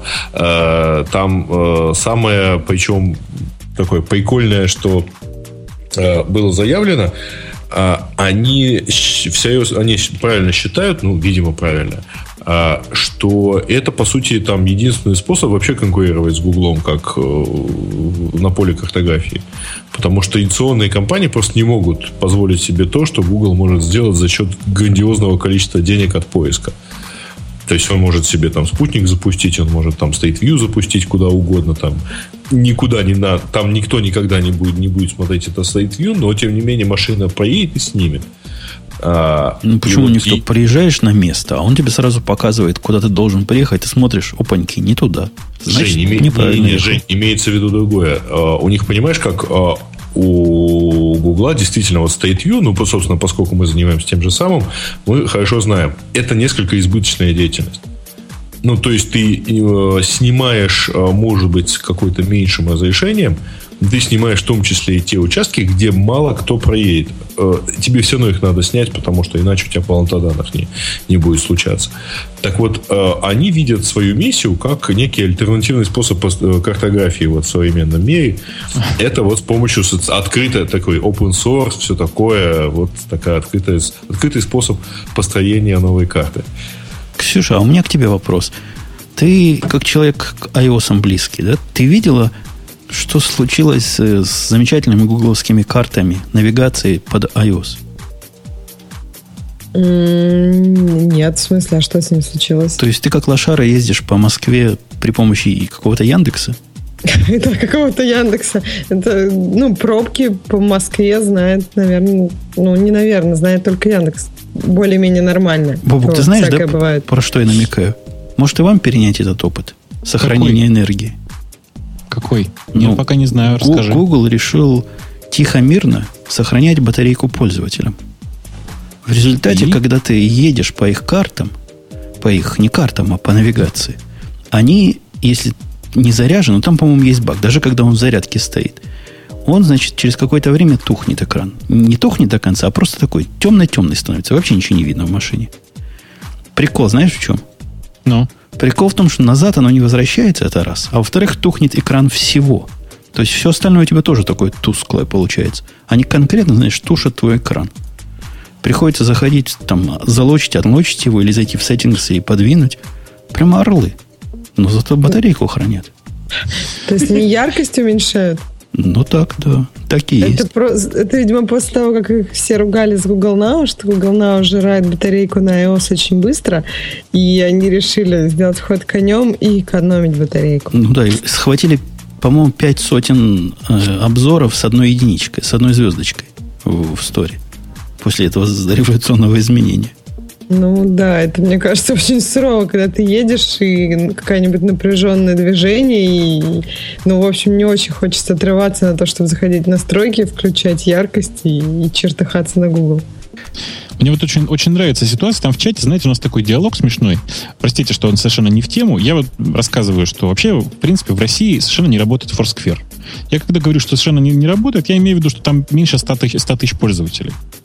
Это совершенно смешная цифра для такого большого проекта, как вы понимаете. Вообще они в России наняли сейчас специальную команду, и, может быть, что-то изменится, и, может быть, они что-нибудь придумают.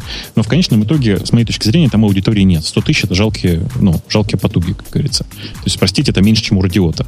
Э, на что мне отвечают? Ну, как, вот во Владивостоке очень активно многие компании в Foursquare себя паблишат. Ну, в смысле, делают спешл и все такое. Значит, явно же, как бы, это же, ну, круто, работает же. Ребят, понимаете, то, что кто-то что-то делает, не означает, что этим пользуются. Это вообще открытие обычно для всех. Это вот как, простите, с Google Ридером. Google делал ридер. И как бы некоторые почему-то думали, что им пользуются. Это как бы, ну, ну, как бы это же не так. Никто не пользовался Google Ридером. Вот та же самая ситуация с Foursquare. Э, а... Люди делают... Да. Не, а почему? Почему не пользуются? Считаешь, у меня да. есть теория. У меня есть теория. Э, она нехорошая. Э, теория у меня такая. Э, там, кстати, кто-то пишет, что в Украине 100к в Foursquare. Ребята, не путайте количество регистраций и количество пользователей. Это немножко противоположные цифры. Так вот, почему не пользуются? Дело в том, что в России такие игровые механики, как мне кажется, не работают. Вот просто реально не работают такие игровые механики. Они зацепляют те там 3% или 5% гиков, которых такие вещи прут.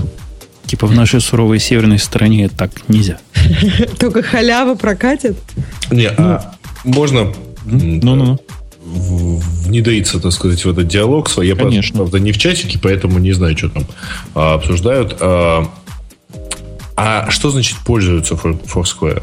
Это значит, ну, вот. ходят чекини, это значит чекинятся. Регулярно чекинятся, больше, чем один раз в э, месяц. И это исключительно действительно игровая механика. Ну, то есть, действительно, ну, говоришь, ты, ты знаешь, и мы, мы а все знаем. А ты Foursquare давно запускал?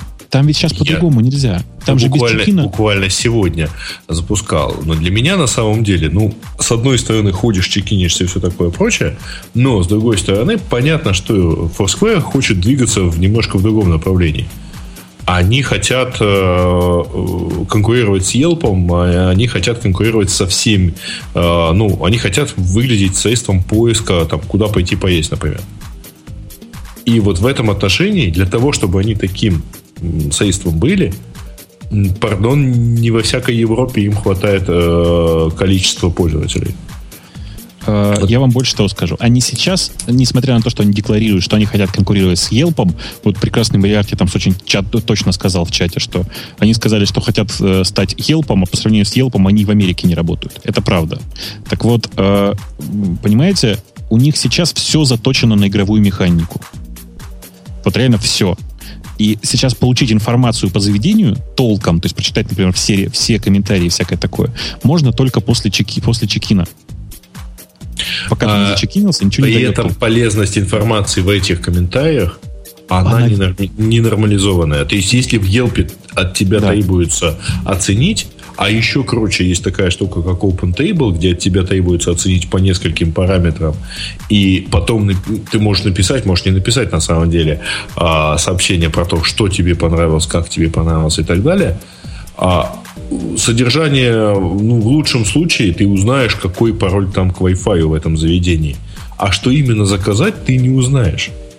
Ну, то есть, там, в каком-то, в 30% случаев что-то там тебе подскажут, но так ты, в общем, ну, не очень поймешь, что тебе написали в этих э, комментариях.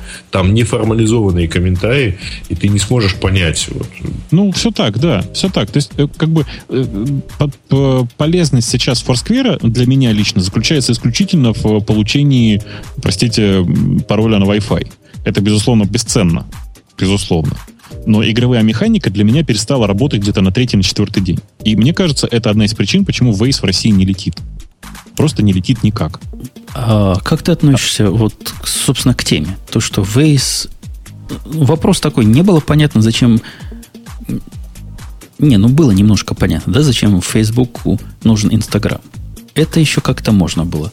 А Waze, ты понимаешь вообще, зачем им нужен? А, зачем им нужен Waze? Да.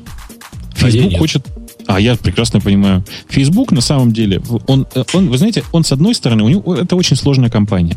С одной стороны, они говорят, мы ищем свой собственный, очень оригинальный способ существования в интернете. Мы как бы вроде бы и не конкурируем, например, с поисковыми системами или с системами, которые там производит компания Microsoft, а вроде бы как с ними и сотрудничаем, с одной стороны, говорят они. А с другой стороны, на самом-то деле, они чем дальше, тем ближе подходят к тому, чтобы быть просто тупо порталом. То есть это такой портал, куда ты приходишь и получаешь всю нужную тебе информацию. Обратите внимание, значит, тот поиск, который они сейчас запустили, это, по сути, поиск по информации. Пусть и социальной сети, но тем не менее по информации. Они туда же встроили почту, обратите внимание, это все такие части портала. Они туда же встроили мессенджер, они туда же встроили там э, средства для общения и все такое. И остался, остался компонент, которого у них просто нет. Этот компонент называется карты. Поиск по карте. Или общение на карте. И все, что с этим связано. А карта, знаете, картография вообще, вообще во всем мире, это очень проблемная область. И, э, конечно же, единственное, они, у них было два пути. Либо договориться с Microsoft о том, чтобы использовать бинговые карты. И с моей точки зрения это было бы куда более логичный способ. Э, для того, чтобы там показывать карты и работать с картами на территории США на, на их основном рынке. Э, или, собственно говоря, купить подающий надежды стартап и попытаться продвигать его через себя. Потому что им очень нужно привязывать людей к гео. Вы же ну, понимаете, что да. Ну вот в этом смысле это как раз Waze в струю, потому что кто еще настолько социальный, как социален Facebook? То есть, да, мы, мы купили социальный сервис, где можно постить еду. Раз. Теперь мы купим социальный сервис, где можно писать, что там мент стоит. По-моему, все в струе. В общем, let's focus on everything. А, примерно так. Ну, то есть для меня вот история, если действительно это произойдет, и Waze, и Facebook купит Waze, для меня это повод снести Waze совсем.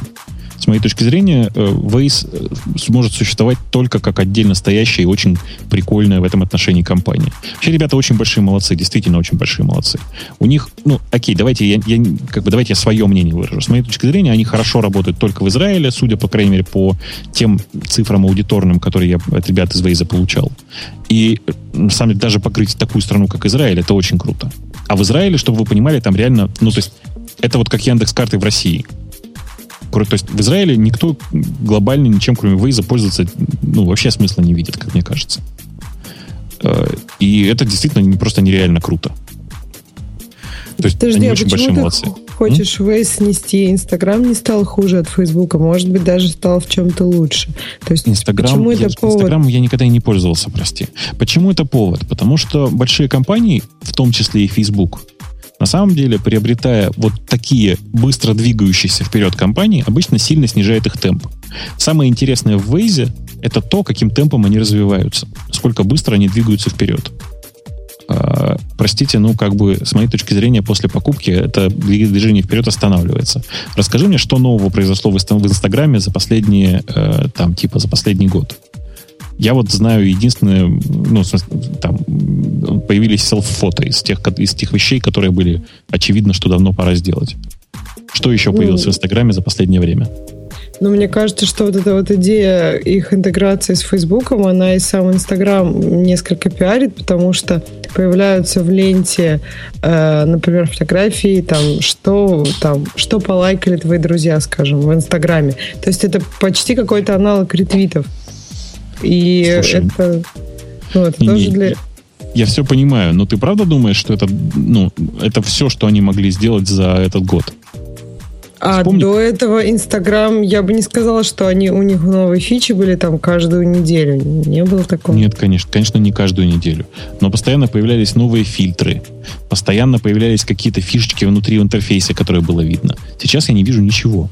Нет, тебе, ничего. тебе правильно пишут, что то, что они его не, не сломали, не убили и не, не довели до состояния, как Твиттер с Гуглом доводит купленные проекты, это уже плюс. Не, безусловно, но я скорее согласен с репликой Свана, который пишет, что за последний год в Инстаграме появился Вайн.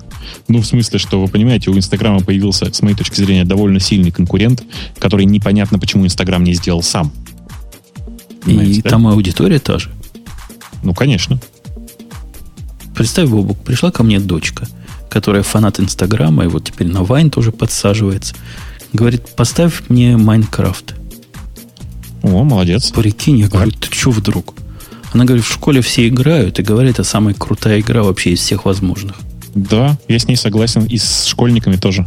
То есть mm-hmm. вот 11-12-летние открыли для себя. Даже 9-летний, у меня младший сын. Прямо вот, он даже не играет, он просто смотрит э, видео Конечно. Нет, как играют другие. Вы понимаете, у них, э, в смысле, в этом возрасте очень круто работает воображение. Они с легкостью необычайно, сильно легче, чем мы. Из вот, из вот этого нагромождения кубиков представляют себе пирамиды, я не знаю, там, леса, все что угодно. И в этом отношении это просто, ну, это нереально крутая игра. Она действительно для подростков. То есть mm-hmm. она в первую очередь для подростков. Поставлю ей куда-нибудь. На а ты знаешь, что она написана на православной Java? Ну, это нормально. Ну, не знаю, из, с моей точки зрения, именно из-за этого и нужно такой мощный проц. Проц кушает как не в себя. А в смысле виду. клиентская часть ты имеешь в виду, да? Кли... А там ты, так ты что? А ты думаешь, они, она клиент-серверная, что ли, да? То есть, в смысле, там есть общие сервера. Но вообще-то почти все играют на своей машине. О, да. Я вообще Прикинь? в Майнкрафтах как свинья в апельсинах. Ну и слава богу. Давайте перейдем к следующей теме. Тут скандал-скандал. Ой-ой-ой. В Америке технологии отстали на 60 лет. Я как и прочитал, сразу аж обалдел. Именно на 60? Именно на 60 Что? лет. В Америке технологии отстали. На 60 лет. От кого? От всего мира. От марсианской? От российской, например, технологии. Вот когда мне Яндекс прислала карту, в которой до сих пор имя с фамилией перепутано, поэтому ей ничего сделать нельзя. Подожди, подожди, на 40 лет. Яндекс прислала карту, Бобок, в котором вместо имени стоит фамилия, вместо фамилии стоит имя. Тебе до сих пор а стыдно за это, стоит да? Умпутун? Бобоку до сих пор за это стыдно, поэтому платить нигде и нельзя, кроме как лично. Ну да ладно. Так вот на этой карте я первый раз увидел вот такую хрень, как она называется. который у вас Чип. там сбоку. Чип, да? Ну, Мгм. До этого я жил в Америке 10 лет, такой штуки ни на одной карточке не видел. а, Да вы, вы вообще, это. вы в этом смысле отсталые, конечно, да. Ну вот таким образом нас и хакнули. Об этом как раз и рассказ идет, когда координированная атака. Ксюшенька, ты читал эту душераздирающую историю? Э, Нет, а я хотела узнать, в Европе же большинство карт чипованы, а в Америке нет? У меня нет ни одной. Полный кошелек карты только от Яндекса чипованный. Слушайте, Я вы просто- прекратите Более того, у них даже... по- Подождите, вообще-то, при чем здесь Яндекс? А, в Европе действительно очень много карт чипованных, причем эти а, карты могут быть чипованы, даже если они всякие там Platinum и Gold. Да, То есть они, скорее всего, будут чипованные. Это, кстати говоря, означает, что ими нельзя будет заплатить в интернете, не имея карту в руке. А, и, но при этом американцы совершенно спокойно обходят э, всякие чипы, они просто проводят, там же еще и магнитная лента есть. Поэтому они спокойно ее прокатывают и все. В общем, суть статьи в том, что и- ну, это, я не знаю, технологическая проблема или, или проблема моральная, или проблема привычки, но вот в Америке до сих пор, значит, используются магнитные карты. И хакеры сделали трехходовую операцию. Ну, действительно, скоординированную трехходовую операцию, говорят, хай-тек группа умников. Вначале они сломали процессинговый центр в Индии.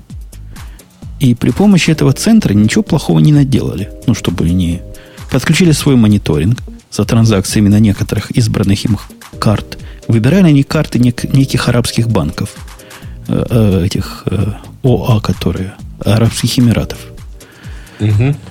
И взяли на эти карточки, влупили неограниченный лимит дневное снятие. Почему арабов трогали? Потому что на этих карточках, говорят, очень большие деньги держат люди. То есть на, это припей карты, это не, не кредитные. Зак- закачивают туда деньги, а потом пользуются. Ну, что арабы там? Нефть добыли, куда деньги девать? Ну, припей карту. Вот. А после этого второй начался акт этого балета. Какого балета? Марлезонского. марлезонского балета, когда хакеры на устройствах за 100-200 долларов напечатали себе такие полосочки. Короче, карточек таких наделали со скопированными магнитными всем. И в третьем акте разлетелись по всему миру. По Америкам, по Европам, по Азиям. И начали снимать активно деньги. Наснимали на сколько? На 45 миллионов долларов. Нет, они не только наснимали. Они сняли деньги и купили всякие там вещи для отмывки. Ну, то есть там роликсы, машины и все такое прочее. Вот эта часть мне не очень понятна. Что значит для отмывки? Нельзя просто купить для отмывки. Для отмывки их надо потом продать. Ну, конечно, нет, Ну смотри, да. там схема. Да, но только машину ты, куп- ты добросовестно купил за деньги, и потом ты ее честно продал, и все, исчез наличными. Вот. Это, это классическая схема, он там правильно напишет, что это обычный кардерский процесс, в смысле старый кардерский процесс. Он выглядит очень просто. Ты, э, собственно говоря, покупаешь дорогую какую-то вещь, у которой, э, ну, грубо говоря, цена при продаже падает не сильно. Для чего это нужно? Банкомат выдает купюры, и он знает их номера. Если эти номера подаются в розыск, то ты попал, как говорится. Поэтому пока номера не поданы в розыск, ты покупаешь вещь какую-то, которая потом легко перепродается. И все, собственно говоря. Понял. И потом, соответственно, ты можешь идти, я не знаю, там, в какой-нибудь, давай, let's say, в ломбард. И все это к чертям сдаешь. Но вообще теряешь это, ты при этом- частичная да. отмывка. Потому что та отмывка, про которую я знаю, она как-то более глубокая. То есть деньги у тебя становятся чистыми в смысле номеров, но они не становятся чистыми в смысле их появления. То есть, если к тебе придут и спросят, откуда 10 тысяч долларов, которые ты как дятел на счет положил, тебе м, эта отмывка А, подожди, не подожди, на поможет. какой счет? Ты выезжаешь из, э, условно, ну, то есть у тебя вдруг вот в Америке оказывается чемодан с деньгами.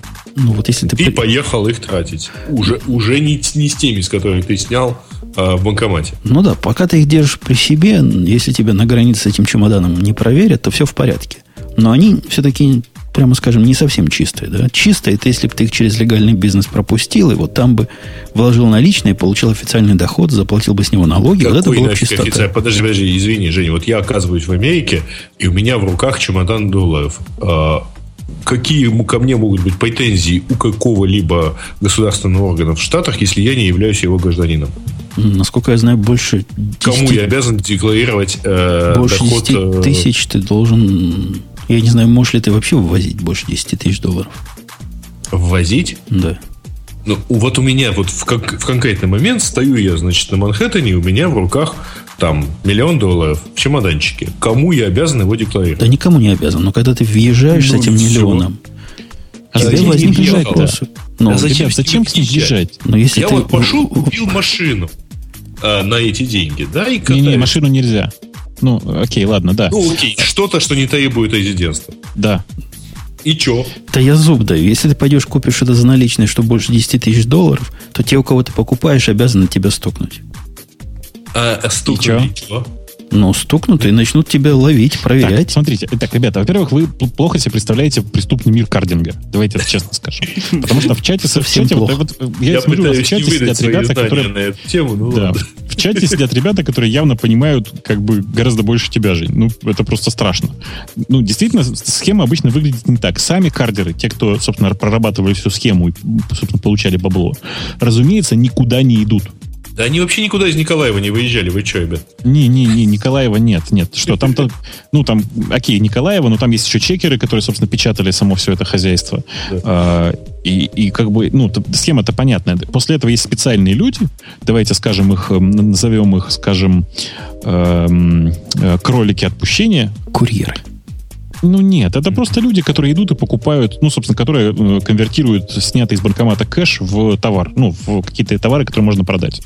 Потом они это продают, этот кэш засовывается снова, ну, этот кэш может класти, ну, кто-то пишет, он дропы. Да, совершенно верно, называется дропы. Но давайте мы специальной терминологии обычно не будем. Кто пишет дроперы. Нет, я всегда называл их дропы. Слово дропер меня смущает. Ну, так вот, эм, После этого берется, э, э, после этого этот кэш помещается обычно там на один счет, на, третий, на пятый, на десятый. В результате все эти деньги доходят до кардера очень окружным путем. И понятно, что, э, ну, собственно говоря, дропы, да, это ребята, которые кролики отпущения. В смысле, что им достается, ну, там, хорошо, 2% от всей операции. И а понятно, что- опасности больше всего? а опасность больше всего, но это же низший, низший слой, это же низший класс. Ну, в смысле, это же не люди, как говорится. И самое это страшное вот. Более того, чаще, очень часто это люди по действительно дропнутым документам. Ну да, да. Ну, то А- есть не, не своим, может быть, умершим, может быть, в общем, может, украденным. Э, На самом деле это все не очень важно. Меня вот в этой истории всей пугает вот что.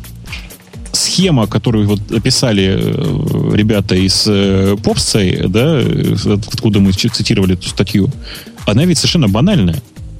Ну, то есть, как бы она очевидная, банальная, и вся история только в том, что это было все скоординировано и произошло, типа, там, моментально, чтобы, э, ну, типа, чтобы не начали ловить. То есть, ну, как бы это совершенно банальная схема. Она ничего нового из себя не представляет и известна уже десятки лет. И почему она до сих пор существует, вообще непонятно. Слушай, а где они взяли... Там как-то сказано, что они напечатали карточки с кодами. Это тоже сделается, да? Че То есть как, как ты можешь... Если ты украл, например, магнитную вот эту информацию, а Ну, чего, слип, код да. вот этот, который четырехзначный пин-код, который надо вводить, чтобы снимать деньги, он Слушай, что, ну- в том же месте хранится?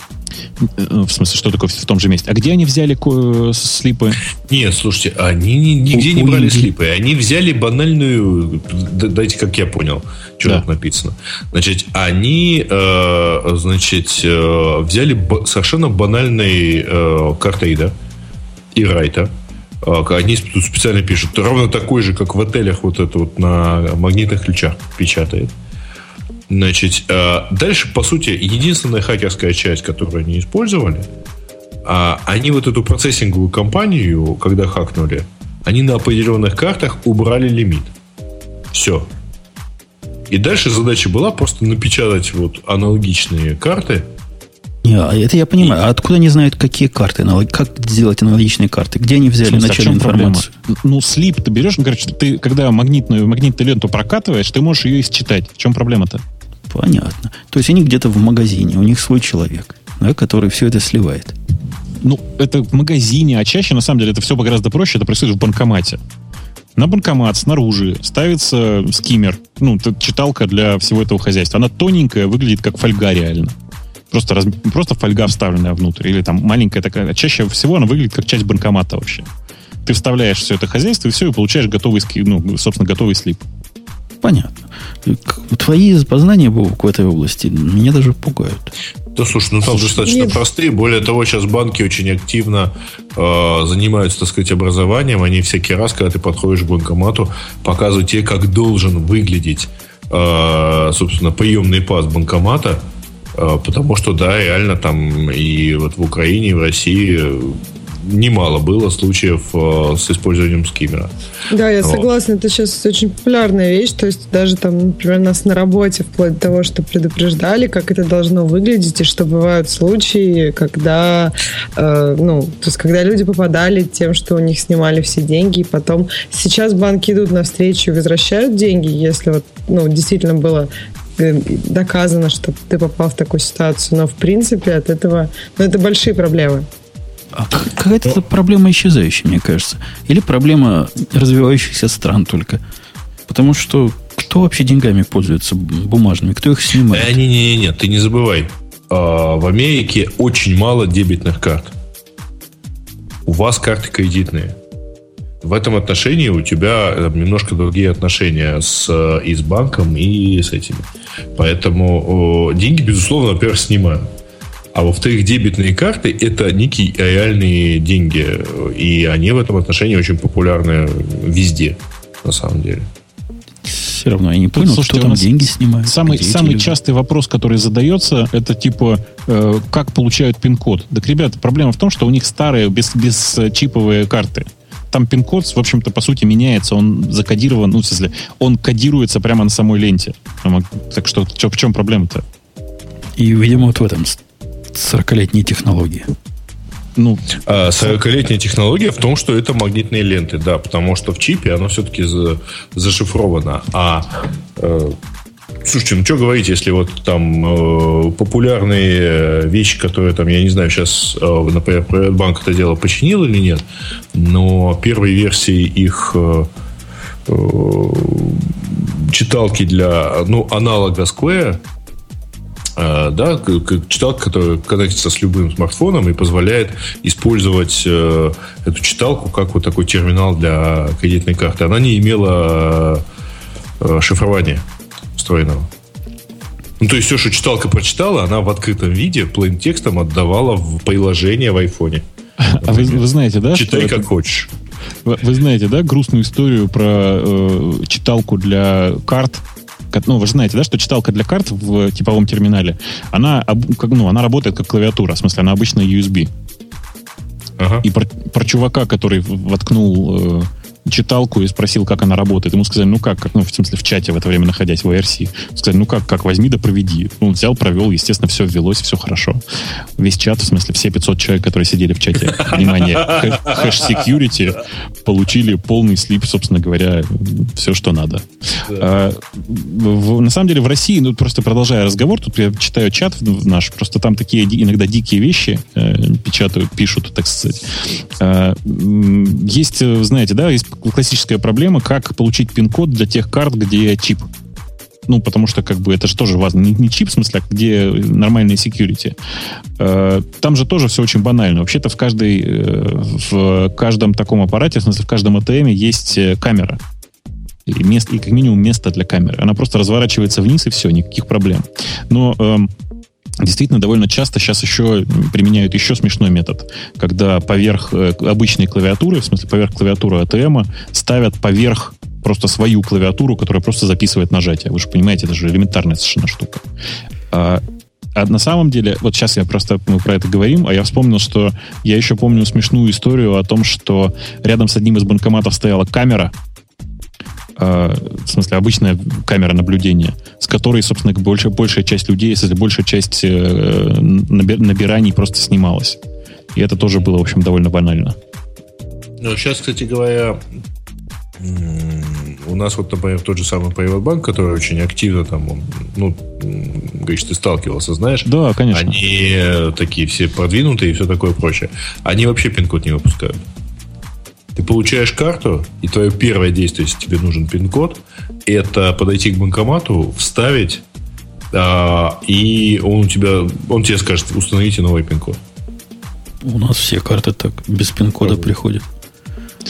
Ну, Да, это довольно банальная совершенно ситуация, в смысле, что она понятная, но это ничего не решает, как вы, наверное, знаете. Ну, это понятно, да, что если у тебя там тебя поэтому обложили камерами, то э, знаешь ты новый пин-код или не знаешь, или ты его только что задаешь. Это же дело такое. Да, ну, в общем, собственно, завершая тему, во-первых, обратите внимание, у нас в чате кто- кто-то кинул ссылку на изготовление скиммера с помощью 3D-принтера что возвращает нас, так сказать, такая. Да, так сказать, к, к, к первоначальной нашей теме возвращает с легкостью необычайной.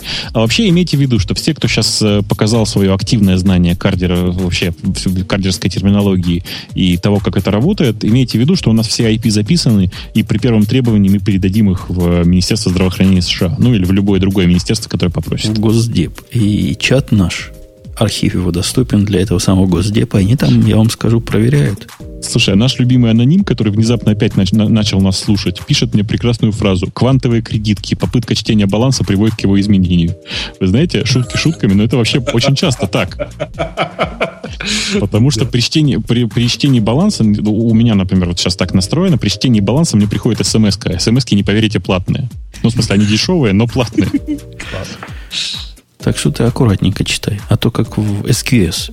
Прочитал, ничего не вернули, то есть денег не дали, а заплатил.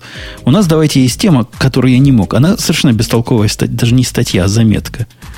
На, не знаю о чем. На сайте, который называется The Tech Blog. О том, что Android...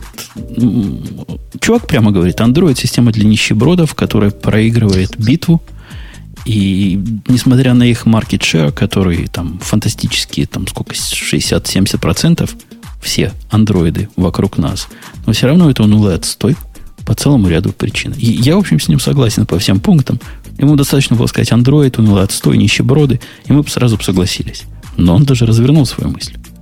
Ксюшенька, ты видела, да, чем, чем он? Я уверен, да, что он... Ксюшечка, Ксюшечка несколько раз прочитала эту статью. Да-да-да, я читала я всю неделю, наслаждалась каждым словом. Не, мне понравилось, что понравилась основная идея, что Android, возможно, выиграл битву, но проиграл войну. Э, одна из причин, ну, то есть он представляет Эм, представлять себе вот эту модель, которой пользуется Android, то есть просто увеличить market share, market share. То есть основная идея эм, в какой-то момент была просто вот у кого больше пользователей, тот и молодец. А оказалось, что вот так это не работает сейчас. То есть у кого больше пользователей, это не обязательно означает э, того, кто, ну, у кого больше денег, например. И а деньги, они это прямо очень связано с тем, например, э, вот первое, когда какой-то вендор выпускает свое приложение, он рассматривает платформы, и важно, для какой платформы он выпускает сначала. То есть большинство производителей приложений сначала это делают под iOS. И более того, приложение более качественное под iOS, потому что там можно заработать денег. Есть, конечно, еще какие-то моменты, но вот... Не, он, еще, он них... еще правильно говорит. Правильно говорит, что зачем нам напрягаться под Android, когда там сплошные красноглазые без денег бомжи ходят с андроидами, а настоящие чуваки с деньгами на iOS сидят. То есть это, ну, это в сторону да. нищебродов он намекает. А давайте я спрошу, у нас же есть чатик, в чатике голосования спрошу народ. Android проигрывает войну? Палец вверх. В нашем, в нашем чатике. Подожди, как это двойное отрицание? Давайте, если вы за Android палец вверх, если он проигрывает войну, палец вниз. Я думаю, что в нашем чатике будут все за Android, а не за iOS. Потому что гики любят страдать. И это Android. Подожди, нет, ну, э, ребята, Android выигрывает в том же смысле, в котором Linux выигрывает. Все в порядке. Просто ага. вы... Ну да, только в, на, десктопных, э, на десктопах Linux пока не видать. Понимаете, э, тут ведь вот какое дело. Если формулировать так, как сформулировал Женя, то с моей точки зрения, конечно, Android проигрывает. Чудовищно проигрывает. А вот если формулировать э, Apple выигрывает или Google выигрывает, то с моей точки зрения однозначно выигрывает Google. Потому что мы просто ошибаемся насчет их модели получения прибыли. У них модель получения прибыли, как мне кажется, совсем другая. У них, они сейчас постепенно захватят рынок, в смысле получат э, большой market share рынка, подсадят всех производителей на свою операционную систему, а вот потом начнут получать прибыль. Тебе правильно в чатике пока... говорят, а потом да. придет реактос и всех победит. Ну, это безусловно, да, да. И ReactOS, который решит, что очень нужно написать операционную систему, которая э, в 2020 году эмулирует э, Android 2.3, ну, там, по времени примерно так, мне должно, кажется, должно получиться. Э, так вот, э, я уверен, что они, конечно, молодцы, они все сделают, и все будет хорошо, но я уверен, что Google начнет зарабатывать деньги на этом хозяйстве. А ну. почему сразу не зарабатывать? Зачем выбирать модель, которая только потом, возможно, ты будешь зарабатывать вот деньги? Это, это разница между мальчиками и девочками. Это девочки всегда думают, вот я сейчас вот возьму и по-быстрому начну немножечко зарабатывать. А настоящие мужчины, они рассуждают так. Сейчас мы медленно спустимся вниз и полюбим все стадо. Понимаешь? Угу. Проблема в том, что там есть э, небольшой кусок стада, примерно 40%, который представляет из себя монолит и вполне способен полюбить тех, кто спускается. Я имею в виду Samsung. Мало кто любить, у нас догадался, как я закончил подсчет, как, собственно, голосовать, поэтому голосовавших немного, но показательно. В общем, 50... оба проголосовали за Android, да. Не, ну, половина аудитории проголосовала, 58% говорит Android палец вверх, а 42% говорят, что проигрывает он войну, и только, ну вот понятно, да, 42% себя к нищебродам не относят, а 58% все-таки да. Слушайте, на самом деле э, статья-то очень коротенькая и означает очень простую вещь, что, конечно, андроида много, но только пользователи, большинство пользователей андроида, они не пользователи смартфонов. Они звонят по ним. А, и все. И больше они с ними ничего не делают. Поэтому все эти возможности андроида фактически не являются возможностями там, выигрывающей системы. Вот. вот почему Apple, ну, то есть iOS, э, гораздо круче представлена там в использовании интернета, в использовании приложений, в деньгах, которые тратятся на приложения и так далее. И вообще говоря, они правы, потому что очень большой процент андроидов, андроидофонов, это что-то дешевое, э, там, от 100 до 250 э, долларов там, за что. Слушайте, да, ну, это же не важно. Не, вообще очень сложно. Вообще, пользователей андроидов очень много, и они разные. Вот пользователи iOS, они в среднем примерно одинаковые. В смысле, они почти все пользуются приложениями какими-то. Они почти все ходят в интернет и так далее. Ну, потому что iOS к этому провоцирует. Пользователи андроида все очень разные, очень сильно сегментированы. Слово сегментация, мне кажется, преследует андроид.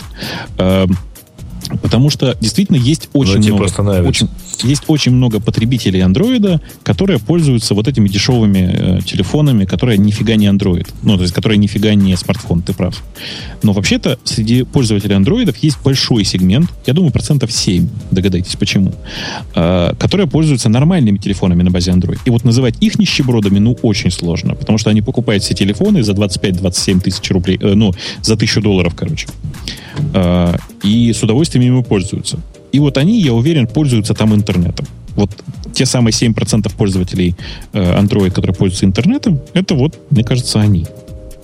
Да, дадут фору любому iOS пользователю. Конечно. Другое дело, да, другое дело, что они... Дело в том, что они гики в среднем.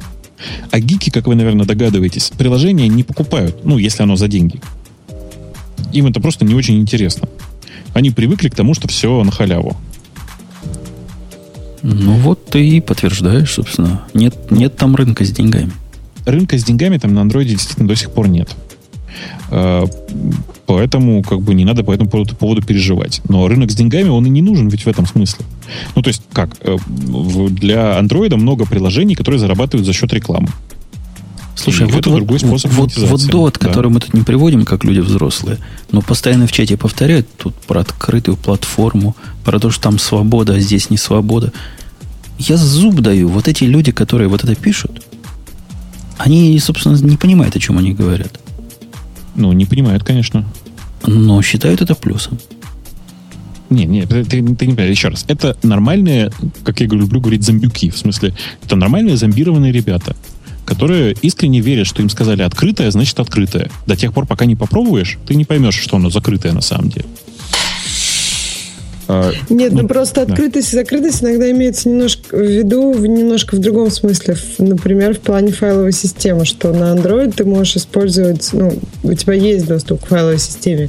Вот те 7% гиков, их действительно напрягает то, что на iOS они не могут там записать музыку, как они хотят. Ты не понимаешь? Хотят ты понимаешь, вообще я с тобой даже согласен. В смысле, что действительно есть такая проблема, и действительно эти гики действительно очень хотят иметь прямой доступ к файловой системе. Но это же ведь не важно в конечном-то итоге.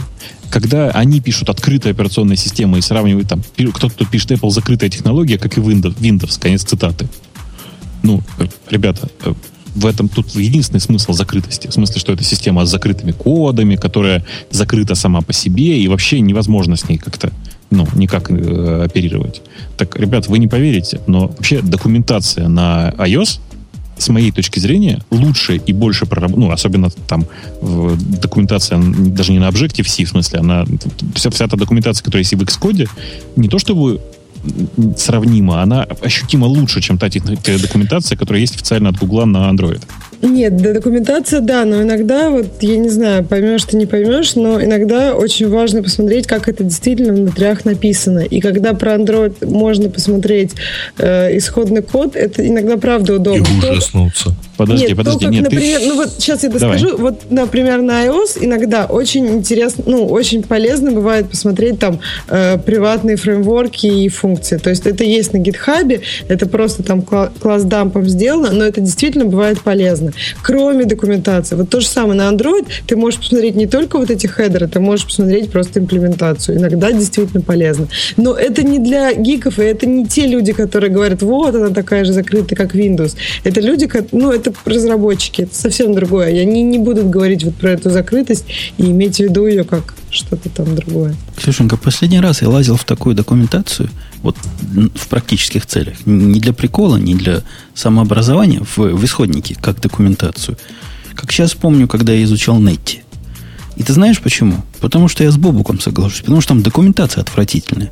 Потому что она отстает на 55 версий, и все, что написано там, все не так. Иначе бы мне смотреть в кишочках, как оно делает, если стандартные API достаточно подробно описаны, и в голову бы не пришло. Тут, понимаешь, иногда под iOS ты хочешь сделать что-то такое, что Apple не хочет, чтобы ты делал. Но mm-hmm. вот, ну, понимаешь? Ну, значит, так, ты не должна хотеть это сделать так, как Apple да, не Да, да. Э, Apple завещает нам не хотеть. Ну, все хотят. И как бы вот, ну, это, это причем вот в приложениях, в классных приложениях, которые все считают прям вау и лучшими, они все частенько делают что-нибудь такое, что Apple вроде как не хотела. Хотя Чем потом? Apple, возможно, признает это нормальным путем развития и, да, там, включит это в, при, в паблик фреймворке, но вначале вот иногда тебе нужно быть первопроходцем, и тогда, да, нужно узнать, что там приватного или еще как-нибудь. Чем-то мне это напоминает э, Женин телефон, который после джелбрейка и установки чего там было тогда? Ну, там не CD была, а какой-то предыдущий вот, да, вариант. Я уж не помню, как он назывался. Но кажется, он у тебя садился за 40 минут, да? Было дело, да. вот, вот, вот результат, к сожалению, будет плачевный после первопроходцев.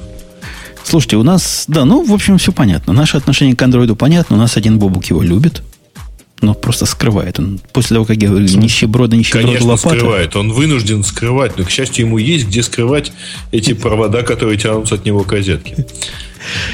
У меня есть другая тема. Вы знаете, перебивочка, я тут баскетбол смотрю.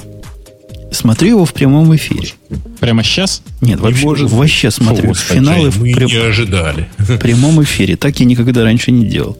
И от этого я вынужден смотреть рекламу. Про рекламу у меня вообще отдельная тема, отдельный разговор для другого подкаста. Здесь же я чего увидел? Увидел совершенно агрессивную, вообще вот не, не входящие в рамки вот местной американской рекламы. Вы знаете, как в Америке, допустим, когда текила. Один чувак сидит с хорошей текилой, там 18 тысяч или 1800 называется, и рядом бутылка какой-то другой текилы, как другой стиральный порошок. И он всячески эту другую текилу – Наверное, специалисты узнают, что это такое, но я не, я не понял, кого он ругает. Вот другую текилу всячески унижает. Мол, ха-ха-ха. Так вот, реклама Microsoft совершенно целевая, и цель ее Google. Я видел несколько роликов. Один, у нас тут один рассказан, вот сейчас я его выберу. А тот, что я видел, чувак, Может, и вас такое показывает. Чувак, значит, чего-то на своем Google фоне, каком-то таком поганом Samsung чего-то купил. Тут пришла к нему девчонка, говорит, а, говорит, ты такую-то программу купил. Ну, ну, откуда ты знаешь? А девчонка в ответ, мол, все знают, потому что Google всю информацию твою, значит, сливает и отправляет производителю. Все знают про все. И тут приходят люди с улицы и говорят, а, ты программу для похудения купил, для увеличения потенции купил. В общем, вот такая вот реклама, мол, Google следит за вами. Бойся, бойся. Слушай, мне даже интересно стало, а что бывает программа для увеличения потенции? Ну, в Google, в Google Play, я думаю, такую можно найти, даже не одну. Ну, в этом смысле, конечно, Google Play бесценный, совершенно бесценный источник всего. Ну, Я Microsoft прямо очень... не оригинален, но они уже по Gmail такое писали. Ну, делали, точнее. Не, мне вообще очень не нравится тема с антирекламой. Она меня всегда очень сильно раздражает. Я до сих пор переживаю, что как в такой прекрасной свободной стране, как Америка, разрешена антиреклама, точнее реклама с противопоставлением себя и конкурентов. У нас, как вы понимаете, это все запрещено, и поэтому рассказывается про сравнивание с обычным порошком. Э, как вы помните. Так вот, это все вообще очень, очень странная история. А уж тем более для IT-компании, как мне кажется, это ну, очень низко. Как можно низко так пасть? Они сильно там Google. Это не первый их наезд на Google. Они, по-моему, до этого на карты наезжали гугловые. Мол, никуда по ним доехать нельзя. А теперь еще и третий наезд. Я эту рекламу не видел, как-то она недоступна была. В телевизоре тоже не видел ни разу. Но суть в том, что использовать Google Docs и вообще всю эту структуру облачную, это значит как гэмбл. Ну, как, как это гэмбл, по-вашему? Которые в казино вот играют. Как, ну, да, да. Как, как играть в азартную игру. Да, да, мол, откроется, не откроется, откроется не так.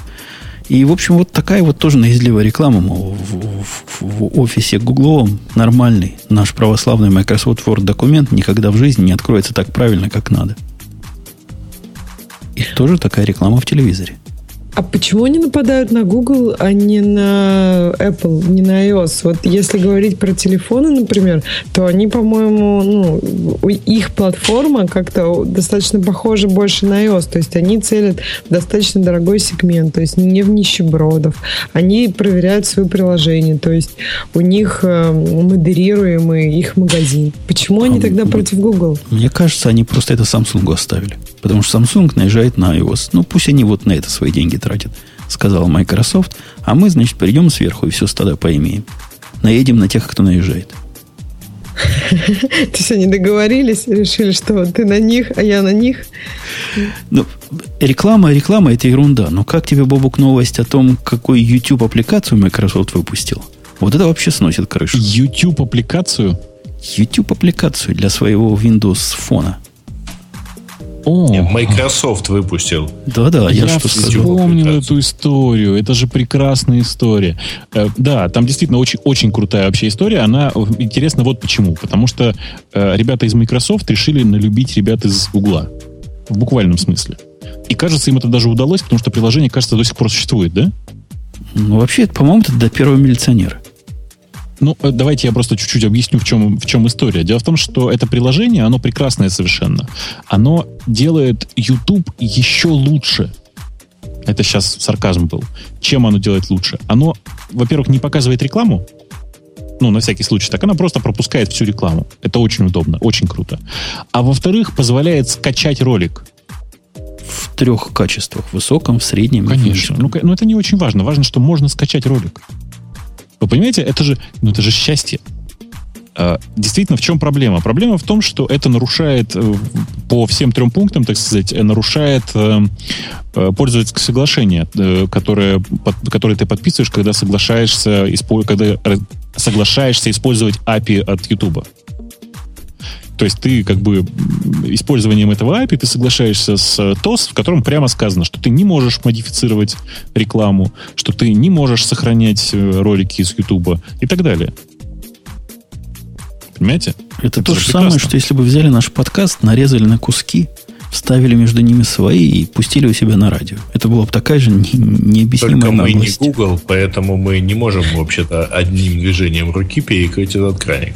Ну, вообще можем. Этого не делает, ну, ну, вообще можем, вообще можем, но вообще... пока не, не приходилось, потому что все понимают, когда им угу. указываешь на это. А, Но а почему и... этого Google не сделал еще до сих пор? Я же говорю, до первого милиционера. Кроме того, что это прямое нарушение вот этого ТОСа, это еще и нарушение запрета на реверс-инжиниринг, который как бы тоже тут есть. Для а того, чтобы вот там утверждаешь, ну, что... А, чтобы вы, чтобы вырезать ролик-то рекламный. Да, чтобы сохранить его. Типа протокол, протокол они проснифали, за реверс инженерили. Не код, а протокол, что тоже, в принципе, такая же наказуемое действие. И, ну, вообще резкий шаг, да? Вот я, я прямо восхищаюсь Microsoft. Ну, молодцы, ребята. Кстати, тут появится э, странный ответ. Значит, что они реархитектят сам, ну, некоторые YouTube API, и это все было подтверждено, и более ничто не было прокомментировано. Потому что Windows Phone проинвестировал дополнительные инженерные ресурсы, замечательный английский язык, against, то есть против существующих API, э, чтобы блин, я не знаю, как этот глагол перевести. Ну, в общем, переархитектурировать как-то вот 33 Windows корабля архитектурировали, архитектурировали и переархитектурировали. И, короче, э, дополнительного технической поддержки, видимо, от Гугла они не получали. Ну, ну погодите, есть, общем, они, же, они же приставали к Гуглу, говорят, говорили им, дайте нам YouTube, мы тоже хотим. А Google сказал, как только так сразу. Ну вот они и сделали сами. Мол, по-гиковски поступили. В общем, Слушайте, молодцы, а ребята. это от 9 мая, а там апдейтов не было никаких, нет? А файк нет. Пока никаких апдейтов не было. Ну, праздники же. Я хорошо пошутил сейчас, да? Да. Ну, в общем, резко, да, резко. Настолько резко, что даже непонятно. Такое впечатление, что они о чем-то знают, о чем мы даже не догадываемся. Иначе я объяснить не могу. Или кто-то там обкурился у них в Редмонте. А Более кажется, того, знаете... еще и курил вместе с гугловцами. Почему же они до сих пор не Слушайте, Слушайте, тем не менее, вы оцените, вот давайте вот отодвинем сейчас историю про, э, там, про нарушение ТОС и просто посмотрим свежим взглядом на приложение. Но ведь все правильно сделали. Ведь реально две самых больших проблемы Ютуба сейчас, приложений Ютуба официальных сейчас, это первое, постоянная реклама, которая задолбала вот, ну, чем просто нет слов. Просто нет слов, ребят. Ну, то есть, реально, я, я не знаю, у меня ничего не... Я, я очень лоялен к рекламе. Вот прямо реально очень лоялен. Я самый лояльный к рекламе человек, как мне кажется. Но реклама на Ютубе меня просто выносит мозг каждый раз. А, и вторая большая проблема всегда это то, что э, ты, когда выходишь из дома с, с своего прекрасного Wi-Fi канала на улицу, особенно куда-нибудь в лес выезжаешь случайно и хочется тебе посмотреть ролик, а ты понимаешь, что не можешь, потому что ты его, как дурак, ну, по интернету сейчас качать будешь. И как ты в лесу без котиков будешь? Конечно, ну, без котиков. Вообще никак. Конечно, мне, конечно. Мне кажется, Microsoft просто думали, что никто не заметит, так как у них очень мало пользователей, и никто не заметит, что они позволяют с YouTube скачивать ролики. Ну, мы вот так типа, типа возмущаемся, да? Как бы, хотя у меня что там скрывать? Стоят стили, которые подавляют э, в гугловской почте рекламу, потому что с ней абсолютно невозможно жить. Ну что? Ну что? Ну, есть, есть такой грех. Так что не все мы так любим рекламу, как любит ее Грей. Давайте последнюю полезную тему и перейдем. Даже не тему, а замечание. Чтобы хоть какая-то польза была от нашего подкаста. Аналитик с Гизмода говорит, что сейчас худшее время из всех, которые вы можете себе представить для покупки лаптопа. Какой-то аналитик сопливый. Я просто открыл статью, там какой-то пацан. Вот он заанализировал. Говорит, Он просто из нового поколения уже пользуется планшетами. Не покупайте лаптоп. Вот, вот-вот сейчас такое будет, такое будет, что, что потом будете локти себе кусать. Эрик Лаймер. Аналитика зовут. А, Лимер. Лаймер. Ну, да. Ну или Лаймер, или Лимер. А, объясня, объясняя, почему, это речь идет о том, что чипсет новый, да, ожидается от, э, от Intel, которому он приписывает всякие фантастические совершенно фичи, типа 24 часа будет вложить лаптоп на батарейке. Что-то мне в это с трудом верится. Если ждать 24 часов, 24 часовых лаптопов, мы долго будем со старыми сидеть. Ты знаешь, я, у меня сегодня была как раз очень любимая мной проблема, э, когда у меня внезапно обнаружилось, что ноутбук не заряжен, и разрядится он прямо сейчас, а очень нужно было написать большой текст. Ну, большой важный там текст, не, дело не в этом. И вдруг я подумал, ну, блин, ну когда же уже наконец появятся ноутбуки, которые могут заряжаться, ну, прямо от меня? Воткнул розетку в ноздри, и пошло. Или написал я, значит, да, написал я об этом твит и все такое, и получил отличный ответ лучший ответ, реально, который можно было получить. Мне написали, у тебя сел ноутбук, отомсти ему, сядь на него. И мне кажется, тебя сил тогда не хватит. Гаиш, ты смотрел а? последнюю серию теории большого взрыва? А, Зайти вот картошки. А, в этом смысле? Ну, это как бы это же баян. Но я не смотрел, видимо, предпоследнюю серию большого, теории большого взрыва, надо посмотреть. А, да. Ну да, там. Ладно. А... Спойлеры, спойлеры. Так. Угу. У меня, на самом деле, была примерно похожая проблема. Я терроризировал продавцов Apple Store. А, когда они спрашивали, что мне подсказать, я просил подсказать, не планирует ли Apple в ближайшие несколько недель апдейтить свои ноутбуки. Потому что вот мне очень уже пора, кажется, менять ноутбук. Но вот как-то обидно это будет сделать за пару недель до того, как они выкатят новую модель. А я знаю, а я знаю ответ. Но я никому не скажу. У меня что теперь человек в Apple работает. Я все знаю. И он тебе сливает информацию. Короче, не без, будем без комментариев. Да. Без комментариев. Это он тебе так говорит без комментариев на все вопросы. Без комментариев. Я даже вот этот комментарий не могу комментировать. Окей, хорошо, договорились. У меня был тебе... сказать какую-то историю. Про а ты можешь комментировать комментарии про то, что ты не можешь комментировать от комментариев? У меня к тебе совет сначала, Бобук, по поводу а. того, что твой лаптоп садится. Ну? И перекидка к тому, что мы закинули в начале. А садится он, знаешь, почему у тебя? Потому Почему? что ты обновил себе, видимо, BT-Sync, да? Ты обновил себе BT-Sync? Нет, на этом ноутбуке у меня вообще не установлен BT-Sync. А вот если обновишь, то будешь знать, что лучшее средство, чтобы лаптоп не садился, делать ему паузу. Потому что новая версия починила ряд проблем, но добавила ряд новых. Она теперь в idle режиме вообще ничего не делает. Не индексирует, не развивает, вообще ничего. Понимаешь? Вот тихо сидит. Она жрет от 16 до 40% CPU. Слушай, может быть, у меня вот на этой машине, на которой я сейчас сижу, нужно выключить его? Делаешь паузу. Я теперь каждый Пошел. раз, когда я, вы, я им даже написал предложение, говорю, чуваки, если вы не можете эту проблему решить как люди, сделайте, чтобы он работал только когда питание подключаешь. По-моему, разумное вот предложение. это, кстати, было бы одно из лучших решений. Для, по крайней мере, для меня и BT-Sync совершенно стопудово. Причем, Надо да. будет в форме прописать, чтобы народ поддержал. Вот. А то, что они починили еще раз странно, такой замечательный баг, помнишь, был про будущее время, да? Да. Так вот, баг починили. Теперь будущее, они не трогают файлы, не делают по ошибке будущее время. Но они встроили туда защиту против таких ситуаций. В результате теперь ты, Бобук, если у тебя такой файл каким-то образом там возник, вообще нет никакого способа его удалить. То есть вообще, понимаешь? Останавливаешь битисинки на всех компьютерах, отписываешься от директории, подписываешься заново, файлы неубиваемы. Они возникнут и возникнут и возникнут, раз они уже там есть. Единственный способ, который они мне сказали, это поставить старую версию и вот там всю эту процедуру проделать. Круто? Да. В общем, есть куда да. копать. Так, а я про что обещал рассказать? А, ну давайте про тему, тему про ноутбуки-то уже свернем.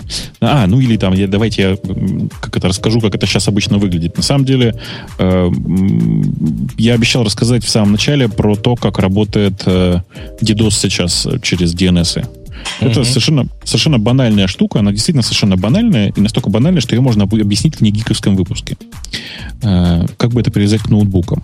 А, обычно это выглядит так. Чувак с ноутбуком идет в э, Starbucks, садится там, и ищет список неправильно настроенных резол- резолверов. Ну, таких публичных резолверов, которых в интернете дофига. И вот тут тонкий момент.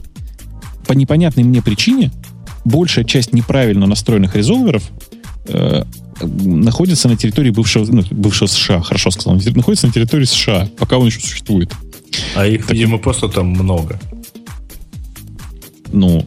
Резолверов-то. Ты знаешь, нет. На самом деле их, мне кажется, в, в абсолютных числах примерно одинаково. Но неважно.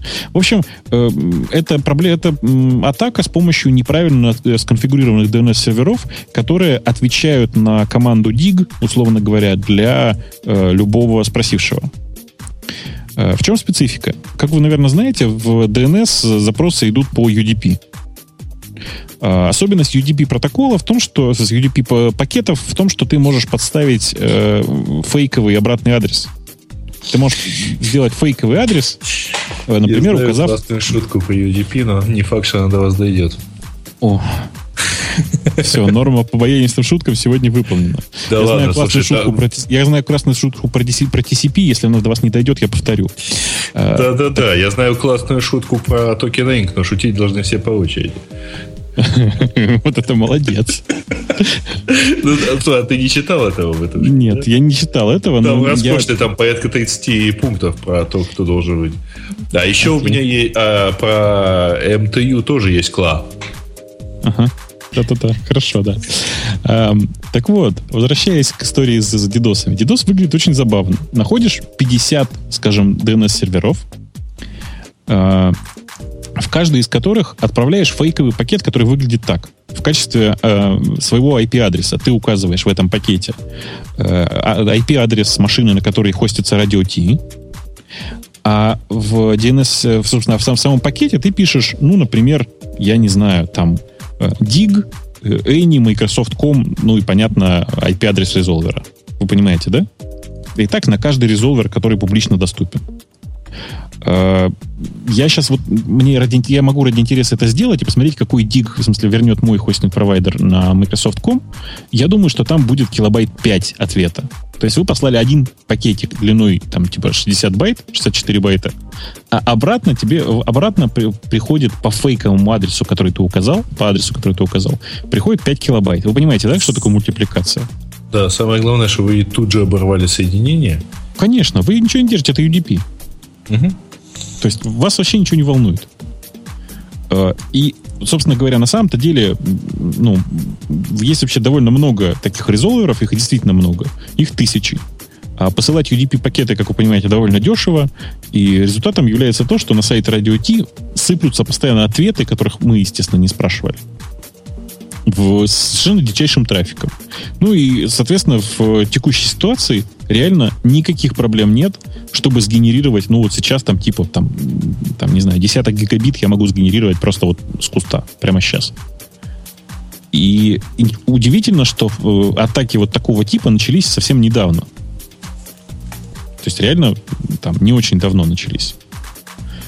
Э, Сурово. и- Ты думаешь, Да. там S3 положат просто сразу после выпуска? А ты знаешь, что S3 уже ложили таким образом? Не. И не Ну, только S3. Там ложили Пол все. Европы ложили. А, кстати, была, была про эту тему месяц назад. Нет? Да, мы про это уже один раз говорили, но говорили так очень вскользь. Э, Это была история про то, что, знаешь, что такое Cloudflare? Да? Да, да, да. Ну вот, они клали Cloudflare. А это, знаешь ли, почище, чем S3 положить в некотором смысле. Потому что Cloudflare Flare пользуются почти все сейчас. Сурово. Ну, это не то слово. Это очень мягко сказано. Э, Короче говоря, это такая атака, которую можно реально, вот, вот реально может чувак с ноутбуком из, из, из кофешопа, ну, из, из кафешки сделать. Из кофешопа, да. Из Ты кофешопа вообще, из обговорился, кофешопа да. можно, да, из кофешопа можно еще не такое сделать, в общем, как известно. Ну, из кофешопа, на самом деле, нет смысла этого делать, потому что ты уже все сделал, ты уже в кофешопе. В общем, э, это действительно страшная история. В смысле, я просто периодически сейчас вижу такие атаки. Э, Непонятно, как с ними бороться. Ну, то есть понятно, как с ними бороться. Э, Просто брать и бить по головам всем, кто неправильно настраивает э, у себя DNS-резолверы, публично торчащие. Как-то так. На самом деле, что-то мы, раз уж мы в теме security сегодня, вдруг мы что-то вдруг в нее окунулись. Э, Тут же на днях было забавное событие. Вы, наверное, все знаете, а может быть не знаете. Черт, черт вас знает, я вообще как-то об этом не задумывался. Есть такой, точнее, был такой страшно популярный и очень действительно клевый э, торрент-трекер, ну, трек- трекер-сервис, который назывался, торрентовский, который назывался Демоноид. Просто офигенный. Он, он мне очень сильно помогал, потому что там было огромное количество материалов, которые больше нигде было не достать. В смысле, их реально не купить, ничего, просто вот это такой материал. А, и э, этот, э, собственно говоря, трекер, он давно, довольно давно закрылся, потому что его сначала там, грубо говоря, его хостили в Австралии, потом его хостили в Украине. Ну, понятно, что в каждой стране приходили и закрывали его. А тут недавно произошло замечательное событие. Э, несколько новостных ресурсов одновременно написали. Чуваки, типа, э, демоноид снова открылся, правда, по новому урлу, и теперь он находится, ой, я уже не помню, что-то в Литве. Типа, на хостинге в Литве. И запустился все, все как положено, э, с тем же самым старым дизайном. Заходите, логиньтесь, все как положено, все хорошо. И тут вот, значит, внимание, на другом урле. У меня это сразу вызвало удивление, и я никуда не пошел вот всем, кто сходил на этот новый URL и думал, что это демоноид, чуваки, вы на всякий случай, везде, где у вас такой же логин, пароль, сходите и поменяйте. Потому что вообще-то нет, это прекрасный фейк. Это, вы понимаете, сейчас кто-нибудь вам скажет, что у, у Гугла, ой, что упало. Я надеюсь, это была челюсть. Нет, не упало. Просто задел. Так вот, если вам кто-то завтра скажет, что у Гугла появился новый сервис, который называется, я не знаю, там, g2.com или g15.com. Не-не-не, Wave 2. А, не, не так. G2. Но по другому урлу. По другому урлу находится. Не на Google.com, на другом урле. Например, там нужно zgmail.com. Да-да-да, да-да-да. Вы, ребята, поаккуратнее как-нибудь, ладно? На всякий случай. Ну, вот чисто на всякий случай. А тебя уже просят в чатике. Ой, дайте URL, дайте URL. Хотят свой пароль. А вы прямо в чатик напишите свой пароль. Что там это самое? Зачем такие сложности? Да. Граждане, да. Вы имеете просто... поведите. Вы имеете в виду, нет, демоноид до сих пор лежит, и в ближайшее время, кажется, подниматься не собирается. Э, тема эта для меня очень грустная, я очень переживаю. Там выкладывалось несколько э, самостоятельных групп, которые сами туда приходили и, собственно говоря, того. Спрашивают, куда пароль сливать? Так пишите в чат. Конечно, чего Вы же знаете, да, что если написать в чат пароль, то он у всех отобразится звездочками. Да-да, можете проверить. Только настоящий надо писать. Да, не, на самом деле, ну, конечно, да. Фейковые не проходят. Вот, видишь, фейковый написал, мы его видим. А если настоящий написал, было бы звездочками. А, да. Да. Слушайте, я а могу сейчас... Да. Может, мы это... Да. Пользователям ничего не светит, да? Не, ну давайте к пользователям-то зайдем уж, нет? Раз уж, раз уж мы собрались. Давайте. Подождите, а, а историю про программиста мы не расскажем. В следующий раз расскажем. В следующем выпуске. Подождите. Традиция. Ты будешь Это будет должен историю про программиста. История про... Напомните мне в следующий раз. Про программистку, которая научилась пользоваться Меркурием. Это будут ключевые слова. Окей. Какой кошмар. Ну ладно. А, в, а я в чат отправил свой пароль. Точно. Да. А, темы пользователей э, в ответ на Google Glass в, недра, в недрах Яндекса готовят проект Яндекс Glass.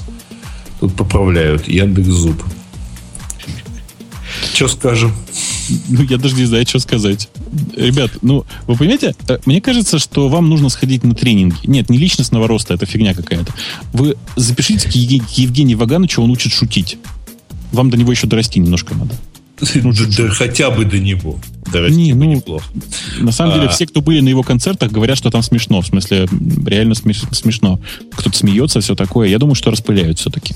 Я был, а... Мне очень понравилось, кстати говоря, я э, был на, в Амстердаме на NextWeb, и там было действительно прикольно. Там был один человек с Google Glass, угу. ну, Роберт, Роберт Скобл. Он причем всем давал посмотреть, и у него тщательно вы спрашивали, он в туалет с Google Glass идет или нет. Это была отдельная тема для разговора.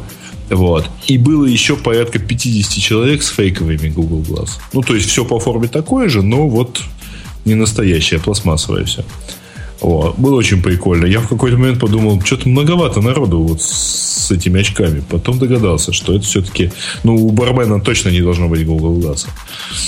А зачем они ходят с фейковыми, чтобы... А там мы просто раздавали. Ну, ты хочешь, ну, походи тоже, ну, на самом деле. Ну, это такие, знаешь, там, типа, вот, как пластмассовый iPhone. В смысле, вот. как пластмассовый iPhone? Ну, подожди, а пластмассовый iPhone же... Не звонящий, ну, типа макет айфона. Слушай, пластмассовый iPhone значительно лучше, чем э, настоящий iPhone, потому что он принимает телевизор. Точно. И две симки, да.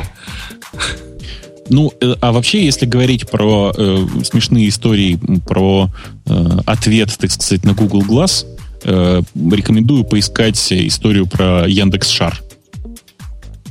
Я считаю, что это хороший ответ. А, так. Ubuntu развивает собственный формат пакетов для установки сторонних приложений.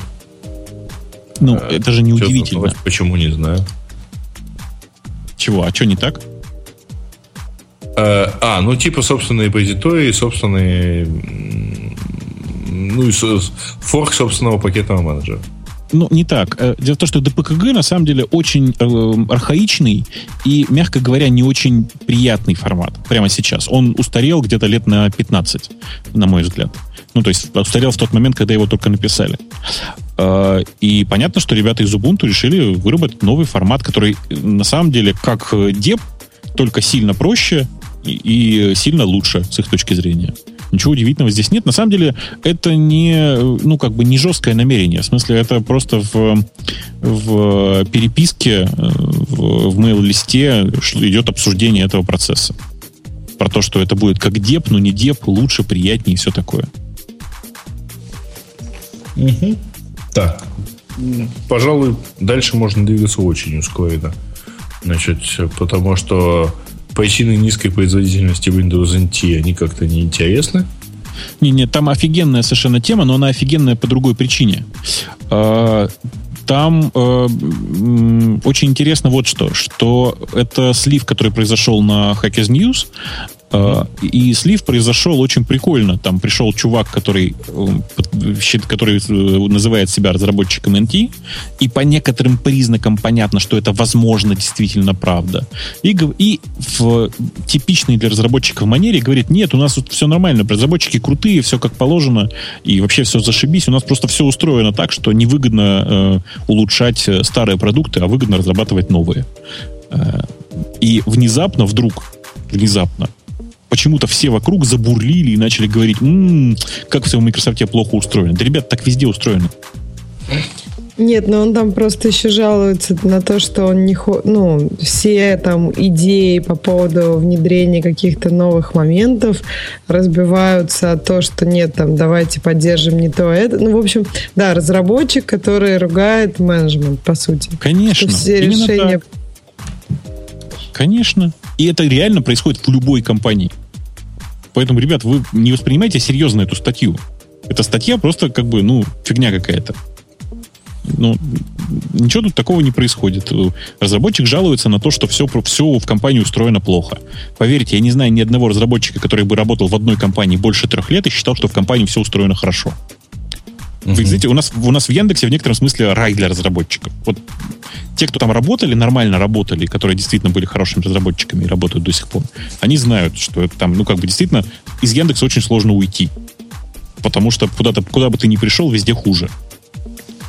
А, так, и, и у нас внутри дофига совершенно людей, которые говорят, все устроено неправильно, все устроено не так, и вообще я как бы я, дайте я сейчас всем вам расскажу, как надо делать. Что интересно, знаете, что на самом деле дальше раз, расскажу, никогда ничего не заходит. Когда человеку при этом такому человеку говоришь, чувак, возьми и начни делать, что, делать что, то, что ты хочешь.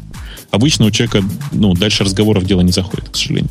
Я боюсь, что вот написавший вот это один из таких чуваков. А у меня один чувак пришел, Бобок, вот такой, как, ага. как, как раз ты рассказываешь. Говорит, новенький пришел, говорит, вы что, козлы, делаете? Ну, такой резкий чувак. Вы что, говорит, творите? У вас есть такой вид данных, знаешь, референс данные называется. Ну, вот в биржевом мире, например, если у тебя есть Apple какой-нибудь, то у него всякие дополнительные штуки есть. Property, да, метаданные.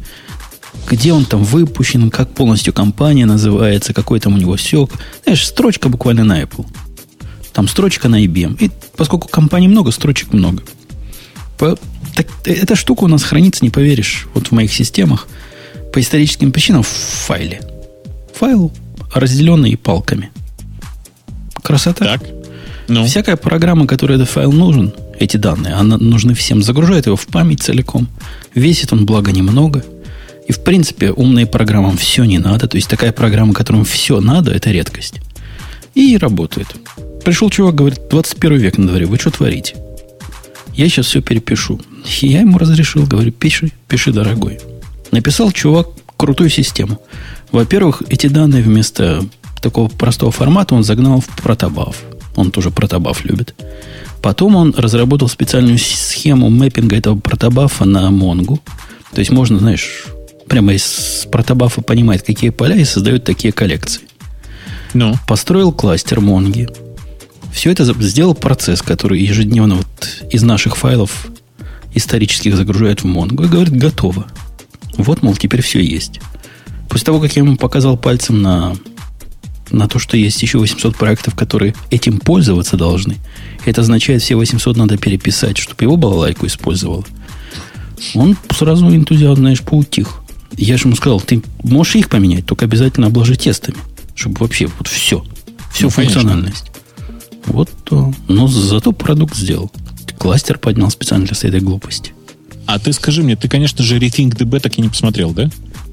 Не, не успел еще. У меня в списке прямо, стоит. Прямо тебе очень рекомендую посмотреть. Я тут по поигрался. Нет, оно не страшно производительное. Оно совершенно обычное по производительности. Но там есть два крутых плюса. Во-первых, у него из коробки есть удобный веб-интерфейс для управления, для, для построения кластеров, там, для шардинга управления, для тополя, короче, для всякого такого. Очень красивенький. А, и прямо вот прямо из коробки работает. Это во-первых. А во-вторых, он внутри между собой в качестве протокола использует протобаф. Все же, как ты любишь. Это ценится. Конечно. Ну, это фигня какая-то. Это, там BGSO, BSO для передачи данных, еще какая-то протобаф.